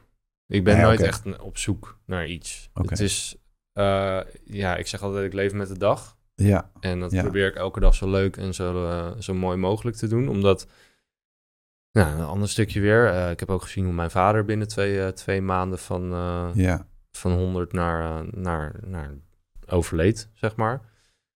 En dat ik ook wel weet van, het kan morgen zomaar over zijn. ja, ja. En dan, ja, daarom ben ik ook niet echt bezig met, met toekomstplannen of zo. Ik ben vrij van, het, van het nu en, eh, en vandaag. Dus ja, go with flow. Ja, je, je, je bent eh, 16 en eh, je, je bent bezig met een soort van, eh, nou ja, spirituele reis. Mhm. En eh, je, je ontdekt jezelf en je eigen eh, ja, energie eigenlijk in wezen. Hè? Van, van, vanuit die theorie. Ergens is dat een theorie, ergens is dat een, een filosofie. Hè? Eh, Mhm. En, en wat doet dat verder met jou? Eh, Hoe, hoe onderhoud je dat? Of is dat niet eh, eh, zo aanwezig? Hoe bedoel je dat precies? Nou ja, dat is een, ehm, een, manier, way of life, laten we zo zeggen. Hè, Ja. Dus, dus je, je volgt meditatie, je volgt allerlei nou ja, oefeningen. Mhm. Doe je er iets mee? Voor mezelf. Voor, je, voor, voor jezelf, maar niet voor anderen.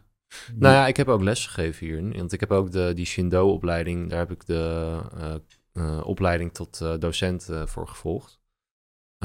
in 2018. Eh, dus ik mocht daarna mocht ik dit ook doseren. Dat heb ik niet heel lang gedaan. Dat heb ik denk twee weekenden gedaan. Maar toen kwam ik erachter van ja, dit is ook weer gewoon een, een, een dagtaak om, om cursisten binnen te krijgen. En ik had ja. al twee, twee bedrijven en het, het paste er gewoon niet bij. Oh, Maar nee? goed, nee. Nee? Dat, eh, want dan moest ik ook weer mijn weekenden, eh, want die cursussen waren in de weekenden, moest, moest ik ook nog eens opgeven. Dus het puntje bij paaltje kwam het erop neer dat ik geen vrije tijd meer had. Ja, En dat vond ik wel een beetje eh, too much. Dus ik dacht Ja. van, nou oké, ik hou dit bij mezelf en ik probeer vanuit mezelf eh, andere mensen er nou ja, gewoon in gesprekjes mee Ja. te helpen. Maar ik ga niet meer een heel, hele cursus daaromheen Nee. geven. nee. Dus die ambitie had je niet. Dat was niet de weg die je zou eh, volgen vanuit de flow, zeg maar. Vanuit, Nee. vanuit, Nee. dus nee, ik voelde daar vanuit mezelf nou ja, misschien iets te veel weerstand. En dat ik toch ook wel...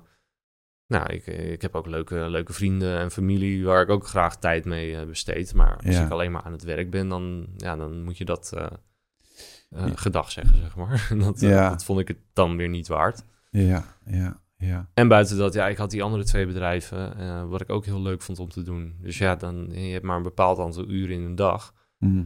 Dus ja, dan moet je keuzes maken. Ja, je moet keuzes maken, waardoor we allemaal keuzes maken. Ehm, wat, heeft daar, wat heeft dat jou gebracht? Oké, ik snap het, hè? De, de, de energie in de flow. En eh, kijk, bij mij heeft dat echt wel een link met eh, nog dieper kijken in mezelf. Wat, wat, wat allemaal aan eh gedachtes en, en, en oude programmering, zeg maar, die mij in de weg zaten Mhm. en nog af en toe zitten. om dan dieper bij, bij mijn eigen nou ja, innerlijke eh, energie te komen. En eh, dat leidt voor mij naar, eh, naar mijn hart en dat, en, en dat is liefde. Mhm. En dat, dat is mijn liefde voor, voor mezelf, Ja. in, in mij. En dat ik dan niet mezelf hoef de hele dag te vertellen van, nou ja, je bent niet goed genoeg en, eh, en bla bla. En al die negatieve gedachten. Ja, maar die overtuigingen, die, ja, die zijn toch niet... Ja. Wie, En zegt, dan- wie zegt dat jij niet goed genoeg bent? Nou, er is een stem die daarmee bezig is. En eh, er, is een, er is een allerlei. eh Maar hoe komt die stem daar?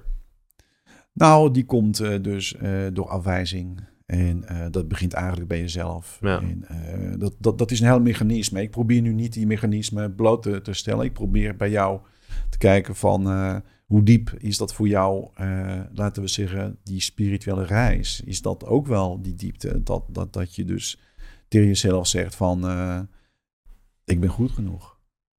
En, en, en ik mag er zijn met, met alles wat, wat er is. En Ja. al mijn fouten enzovoort. Weet je, zo op, op, de diep, die diepte. Ja, Ja, ja dat, dat, is, dat is toch zo? Dat, daar begint het toch mee? nou ja, dat begint niet per se mee. Want er is natuurlijk een- er is een weg om eh, de diepte in te komen. Je komt niet zomaar de diepte in. Eh, je, je, je pakt niet zomaar eh, je, eh, je gevoelens die echt van jou zijn. Mhm. Los van die programmering en los van al die negatieve gedachten, ego's en noem maar op. En oordeel. Hè, er zijn een paar van die dingen.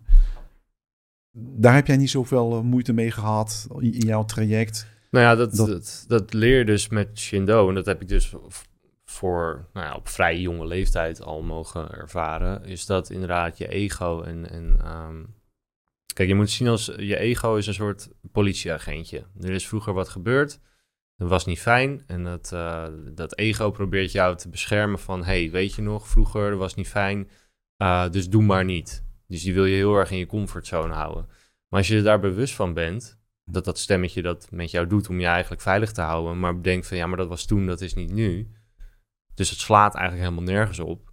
Dus ik kan het gewoon weer opnieuw proberen en dan de uitkomst eh, ervan ervaren. Als je dat eenmaal door hebt, ja, dan, ja, dan is de wereld heel vrij en open. Ja, En Ja. eh, hoef je je door niks tegen te, te laten houden. nee, nee, dat is inderdaad zo. En eh, kom je dan ook op een stuk van jezelf waarvan jij zegt: Dit is mijn flow, dit is mijn energie, hier word ik blij van.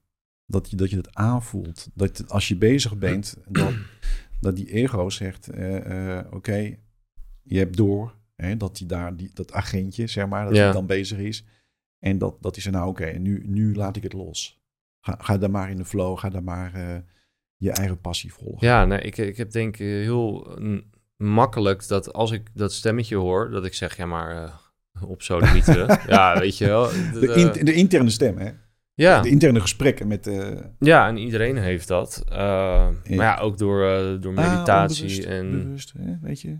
Bewust, onbewust. Dat je, Ja. dat je daarmee... maar dat is oefenen, hè? hoe Ja, vaak je dat doet. en wat ik, exact. wat ik zeg, ik doe dit al vanaf mijn, vanaf mijn 16, 17e. Ja, Dus voor mij is het nu een soort van normaal geworden. precies. Maar je hebt ook mensen die hiermee beginnen als ze 40, 50 zijn. En die herken jij. Jij, kent, jij herkent dat nu om je heen. Ja, ja, het is heel makkelijk. Ja, Ja, maar hun hebben dus 40 jaar daarvoor, eh, stel we hebben iemand van 40, 40 jaar daarvoor dat niet gedaan. ja. Als je dat nu nog moet gaan oefenen, oefenen. Ja, opbouwen, ja. ja, dan snap ik dat het lastig is. Maar ik heb het nu bijna net zo lang gedaan als dat ik daarvoor niet heb gedaan. Wat is dan jouw passie, eh, Koen? Wat, wat is de flow? Wat is de energie? Ja, Mijn, mijn passie is, eh, ja, genieten van het leven. genieten van het leven. En dat komt in eh, vele, ja, vele vormen. Komt Ja. dat. Het komt, komt in werk, komt in, in, in relaties, komt in Geniet je van het leven. ervaringen. Geniet je van het leven op de manier dat je zegt van iedere dag word ik wakker en dat is een mooie dag. En ondanks dat het weer eigenlijk nu... Als het regent is. heb ik wel zoiets van, nou, misschien moet ik wel weer eens een verkeer naar eh, Zuid-Spanje of zo. Ja, ja, ja, buiten zoeken weg. weg Ja, weg, maar ja, ik geniet-. Echt, ik geniet Mm. echt van elke dag. Ja, Ehm, Alleen, Ja, niks alleen eigenlijk. Niks alleen? Nee, ja, natuurlijk heb je momenten dat je denkt van... Uh... En liefde? Hoe, hoe, hoe zie je dat nu voor jou? Hoe, hoe ga je ermee om? En met jezelf vooral, hè? Want dat is je zelfliefde, noem ik dat. Ja. Ja, uh, ja, weet je, je komt alleen op de wereld en je gaat weer alleen. En in de tussentijd moet je het ook met jezelf uh, goed uithouden. Ja. Dus, nou ja, kijk, liefde naar mezelf, die is er wel. Zeker. Um, Alleen ik heb voor nu gewoon niemand gevonden met uh, wie ik dat nee, uh, kan wil delen. Ja, ja. Wil delen. Ja. Oh, oké. Okay. Of, of kan. Of iemand die, die mij... Ja. Uh, die, dat, ja, die levelt met mij. Ja, ja, ja. En dat vind ik ook niet erg. Het is... is goed. Ik vermaak me prima nu. En als er weer iemand ja. op mijn pad komt hmm. met wie ik dat wel kan doen, dan sta ik daarvoor open. Ja. Laten we kijken of we een aanloop kunnen nemen richting een, een sluitmoment. Hè? Mhm. Eh, Koen, wat, wat, wat denk je dat we nog niet besproken hebben? Want volgens mij er is wel meer om te bespreken wat we nog niet aangetipt hebben. Ja, uh, nou goed, misschien even het, het, haakje aan het begin van het huis uh, weer aan te, ja, te halen. Ja, van hoe ik daarna ben gekomen. Ja. Um, nou ja, ik was 25 dat mijn vader overleed. hersentumor. Dus die was in twee maanden van nou gezond naar, naar overlijden. Ja. En um, toen mijn ouders gingen scheiden, was het in, in principe zo dat mijn uh, moeder dus in een appartement ging. Uh, ik bleef bij mijn vader wonen en mijn zus ging bij mijn moeder wonen. Mijn moeder had vrij snel een nieuwe vriend. En um, dus we hadden nu nou, eigenlijk twee huizen. Mijn vader kreeg ook na twee jaar weer een nieuwe relatie. En uh, die ging toen ik het huis uitging, ging hij samenwonen met, met haar in mijn ouderlijk huis. Ja, ja. Nou, hij werd ziek twee jaar later. Um, die hersentumor die je net uh, noemt? Ja, met een hersentumor, ja. ja. Hij werd ziek en uh, hij overleed.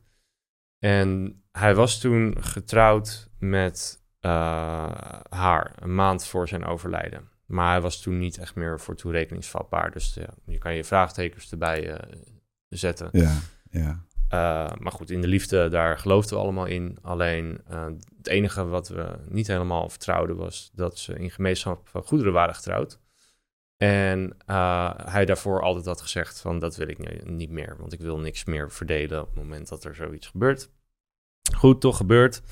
Een maand later kwam hij te overlijden en toen was het dus zo dat zijn nieuwe vrouw het huis kreeg. Eh, het huis en alle, eh, het vermogen van mijn vader en eh, alle spullen. En volgens mij was het twee, drie maanden later, zei ze van, nou, ik ga het huis verkopen, want ik wil weer terug naar Delft. En ehm, ja, dat vond ik, vond ik lastig. Ook omdat het voor mij echt een familiehuis was. Omdat eerst mijn, mijn oom uh, en tante daar gewoond uh, had met mijn, met mijn neefjes. en zij hebben dat huis echt nou, bijna van de grond af aan opgebouwd met mijn vader. Dus uh, nou ja, echt zijn, zijn handwerk en zijn, zijn ziel zat in dat huis. Ja, Nou, in mijn periode dat ik er gewoond heb, ook nog nou, een hoop verbouwd. allemaal mooi gemaakt zoals, zoals dat is. Ook door mijn vader. En ik had verder niks van hem. Want ik, wat, ja, je hebt dan een erfenis, maar omdat zij dan de getrouwde vrouw is, is er geen erfenis, want alles gaat naar haar. Dus het kwam bij mij een beetje. Uh, koud op je dak, denk ik. Koud op mijn dak, ja. En. Um, wat doe je dan, uh, Koen? Wat, wat is er gebeurd? Nou, um, ik heb gezegd, ik wil het huis kopen. Maar ik was toen 25 en ik had nog niet genoeg geld om een heel huis te kunnen kopen. Maar goed, uh, wat doe je dan? Uh, net als het moment wat je leert uh, bij Shindo, je gaat denken in, in oplossingen. Wat is er wel mogelijk? En um, toen ben ik met mijn moeder om de tafel gaan zitten.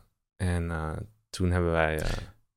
je echte moeder, hè? neem ik ja. aan. Niet, niet de vriendin van... Nee, nee, nee. Sorry, ja. Nee, dat, nee. ik noem haar even de vriendin ja. van mijn vader. Okay. dat, dat en, is duidelijk. Ja. en toen heb ik samen met mijn moeder, mijn moeder voor het grootste gedeelte hebben wij, want ik zei van ik wil het huis kopen en ik wil eigenlijk ook niet dat het op de markt gaat. Uh, dus wij hebben dat huis gekocht met z'n tweeën. Ja. En toen, uh, ik, ik had natuurlijk dat, uh, dat appartement met die twee vrienden nog en daar zat ik prima. Maar ik zei van ik zou het op zich later wel leuk vinden om nou weer in dat huis te kunnen wonen. Maar nu is het nog te vroeg. Dus mijn moeder is daar weer gaan wonen met haar vriend. En, en dus het huis bleef in de familie. En um, ja, die hebben ook weer lekker hun handen door het huis gehaald, mooi verbouwd. En ja, toen ging mijn relatie uit. En toen ja, had ik eigenlijk geen woning omdat ik zei tegen mijn, mijn vriendin toen de tijd van... Ja, oké, jij, mag, jij mag hier blijven, je mag alle spullen mm. hebben. Mm. En toen heb ik drie maanden ergens in een appartement drie hoog achter gebivakkeerd. en toen zei mijn moeder van, joh, je kan ook in dit huis en dan gaan wij op zoek naar een appartement wat beter bij ons past.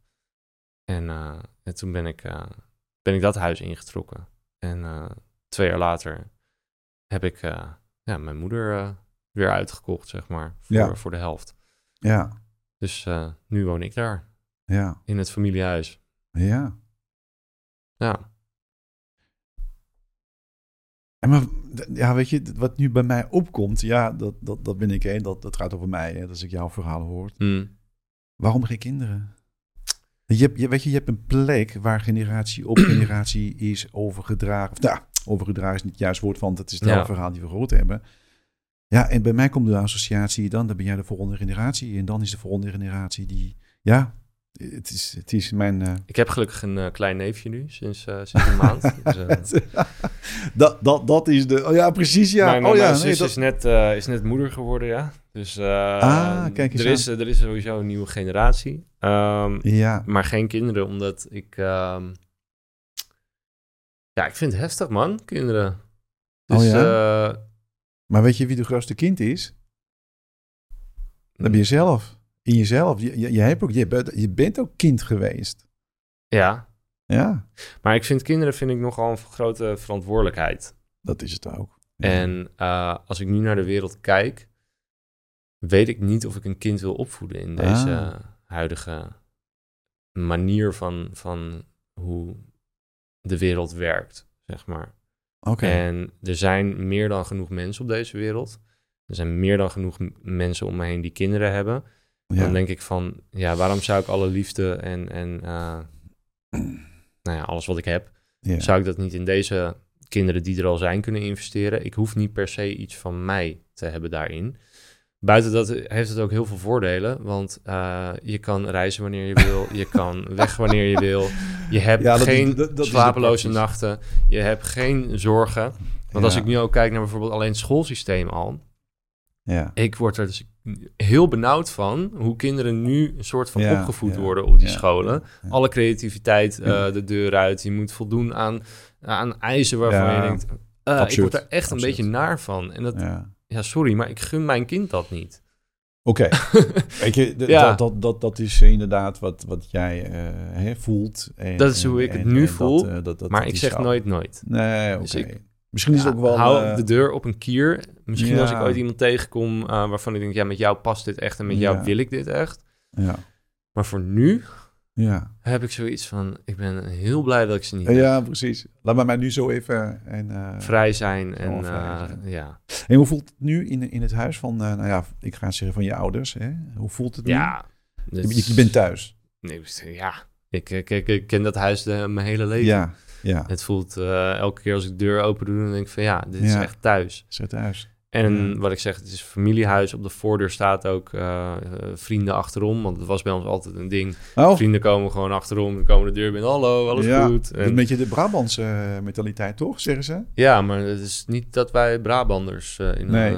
Het is niet gebruikelijk hier in Noord-Holland. nee, dat, nee. dat, heb ik niet vaak gezien. Nee, bij, Ons, bij ons thuis wel ja, ja. En, uh, Nou, misschien kom ik eens een keer uh, bij jou even achterom en dan uh, zeg je, hé hey, wat, wat doe jij hier? Kan gewoon. Ja, en als de achterdeur op slot zit, ja, dan weet je dat ik niet thuis ja, ben. Ja, exact. Dat, dat is, dat ja. is dan zoals het gaat. Ja, kun je al in de tuin gaan zitten, maar... nee, nee, dat gaan we afspreken.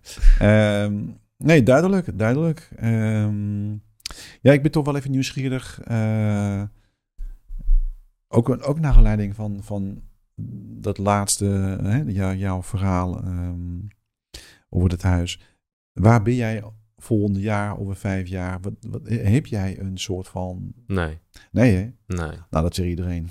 Nee, ik heb echt het, geen, het, het, is uh, hopeloos. Ik vraag het iedere keer aan iedereen, maar dat... Uh, nee, kijk, ik heb natuurlijk wel, uh, nou ja, noem het dromen. Ja. je moet altijd iets te dromen hebben. Ja, precies. Ehm, maar ik, ik zou het leuk vinden om, om een, nou, de bedrijven die ik nu heb nog verder... Bedrijven? Ja, de Airbnb, Pimpelpaars. Dus dat zijn er Dat twee. zijn dus dat, Nou goed, de bedrijven. ja, nou ja, misschien komt er weer iets nieuws bij. Ja, dat exact. weet ik niet. Dat zou zomaar kunnen. Zou zomaar kunnen. Uh, maar dat ik dat zo ver, uh, ver uitbreid dat ik uh, nou, misschien nog wat meer taken kan, kan uitbesteden. En dan zou het me heel erg leuk lijken om nou, wat langer op reis te gaan met een laptopje onder de arm en Oh ja. gewoon de zon achterna en, en daar gewoon lekker te gaan werken. Is Nederland nog wel je thuis?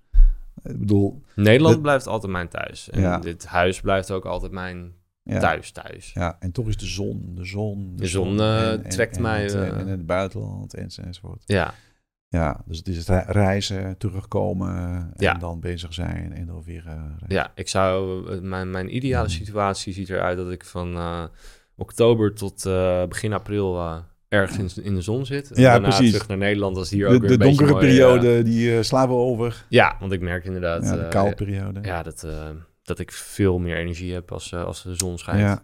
Ja. Dus ja, waarom zou je dat niet constant opzoeken dan? ja, ja. Dan krijg je ook meer gedaan. Ja. Ja. Oké, nou dan zijn we nu toch wel beland in een soort van eh slot, slot Ja. woord. Heb je alles gehoord wat je wil weten? Nou ja, dat, dat- misschien moeten we eens een keer een één op één eh, nog. eh, Kan altijd. Kom je ja, nee, dat- ja, precies, precies. Ehm, nee, ik vond het wel leuk om, eh, om jouw reis mee te maken. Om, om jouw journey, de journey of Koen. Ik, ik ben wel erg nieuwsgierig waar dit naartoe gaat. Want volgens Ja. mij er is nog meer die je nog niet uitgepakt hebt. Dat, dat noem ik zo. Ja, ik ben, ik ben Eh. nog maar 31. Dus, eh, Exact, exact. Hè? Dat, dat, dat belooft nog heel veel. dat hè? kan. dat- ja, je weet niet wat mij- morgen brengt. Nee, precies. Eh, maar wat ik wel mooi vind is, in plaats van dan te kijken naar het leven alsof dat, dat, dat iedere dag wordt beleefd, dat je op een gegeven moment ook een, een soort van stippeltje aan de horizon kan zetten. Dat je kan zeggen van daar wil ik zijn. Ja, Dat is mijn bestemming, of mijn bestemming, dat, dat is wat ik dus heb volgen. En vol- volgens mij is dat wat, wat eh, misschien eh, langzamerhand zich gaat ontvouwen in, in jouw leven. ja, ja, het is alleen, kijk, ik, ik werk natuurlijk ook wel met doelen. Uh, want zonder doelen stellen kom je niet echt ergens. Nee. Maar ik vind het ook wel fijn om die doelen een klein beetje vaag te houden. Ja, Want tuurlijk. dan ben je dus heel flexibel in wat je kan doen. Exact, exact. Je kan gewoon een afslag nemen. Je kan zeggen van, Ja. nou ja, en nu ga ik wat anders doen of ga, ga ik volgen. Ja, Nou, Koen, bedankt voor eh, jouw eh, aanwezigheid. ja Eh, en, bedankt voor het leuke gesprek. Ja, en jullie kunnen Koen volgen, of nou ja, volgen in ieder geval je, je website. Hè? Ja. Je meerdere Websites. websites. Ja. Weet je het is? Ja? Je, je hebt podcast-fabriek.nl, pimpelpaars.media of airbnboshaarlem.nl. En verder kan je hem ook nog vinden op LinkedIn, Instagram. Instagram. Ja. Social media. Facebook doe ik niet meer. Nee, Dat precies. Dat, eh, daar moeten we mee stoppen. Het is klaar. Dus Ja. Het is passé, vind ik. Er zit alleen maar opa en oma eh, zitten daar nog op. Nou, ik zit, ook, ik zit ook niet meer op. Ik ben ook mee opgehouden. Maar goed, mijn vriendin zegt, je moet op Instagram. Dat is, eh, dat is heel goed voor jou. Kan. Ja, Ik weet het niet. Ik, ik ga kijken of ik er tijd voor heb. Eh, bedankt luisteraar voor jullie geduld en dat jullie de, de, deze podcast hebben gevolgd. En volgende keer zijn we weer met een, eh, een nieuw gast. Voor nu een eh, fijne dag. fijn weekend. Fijn weekend.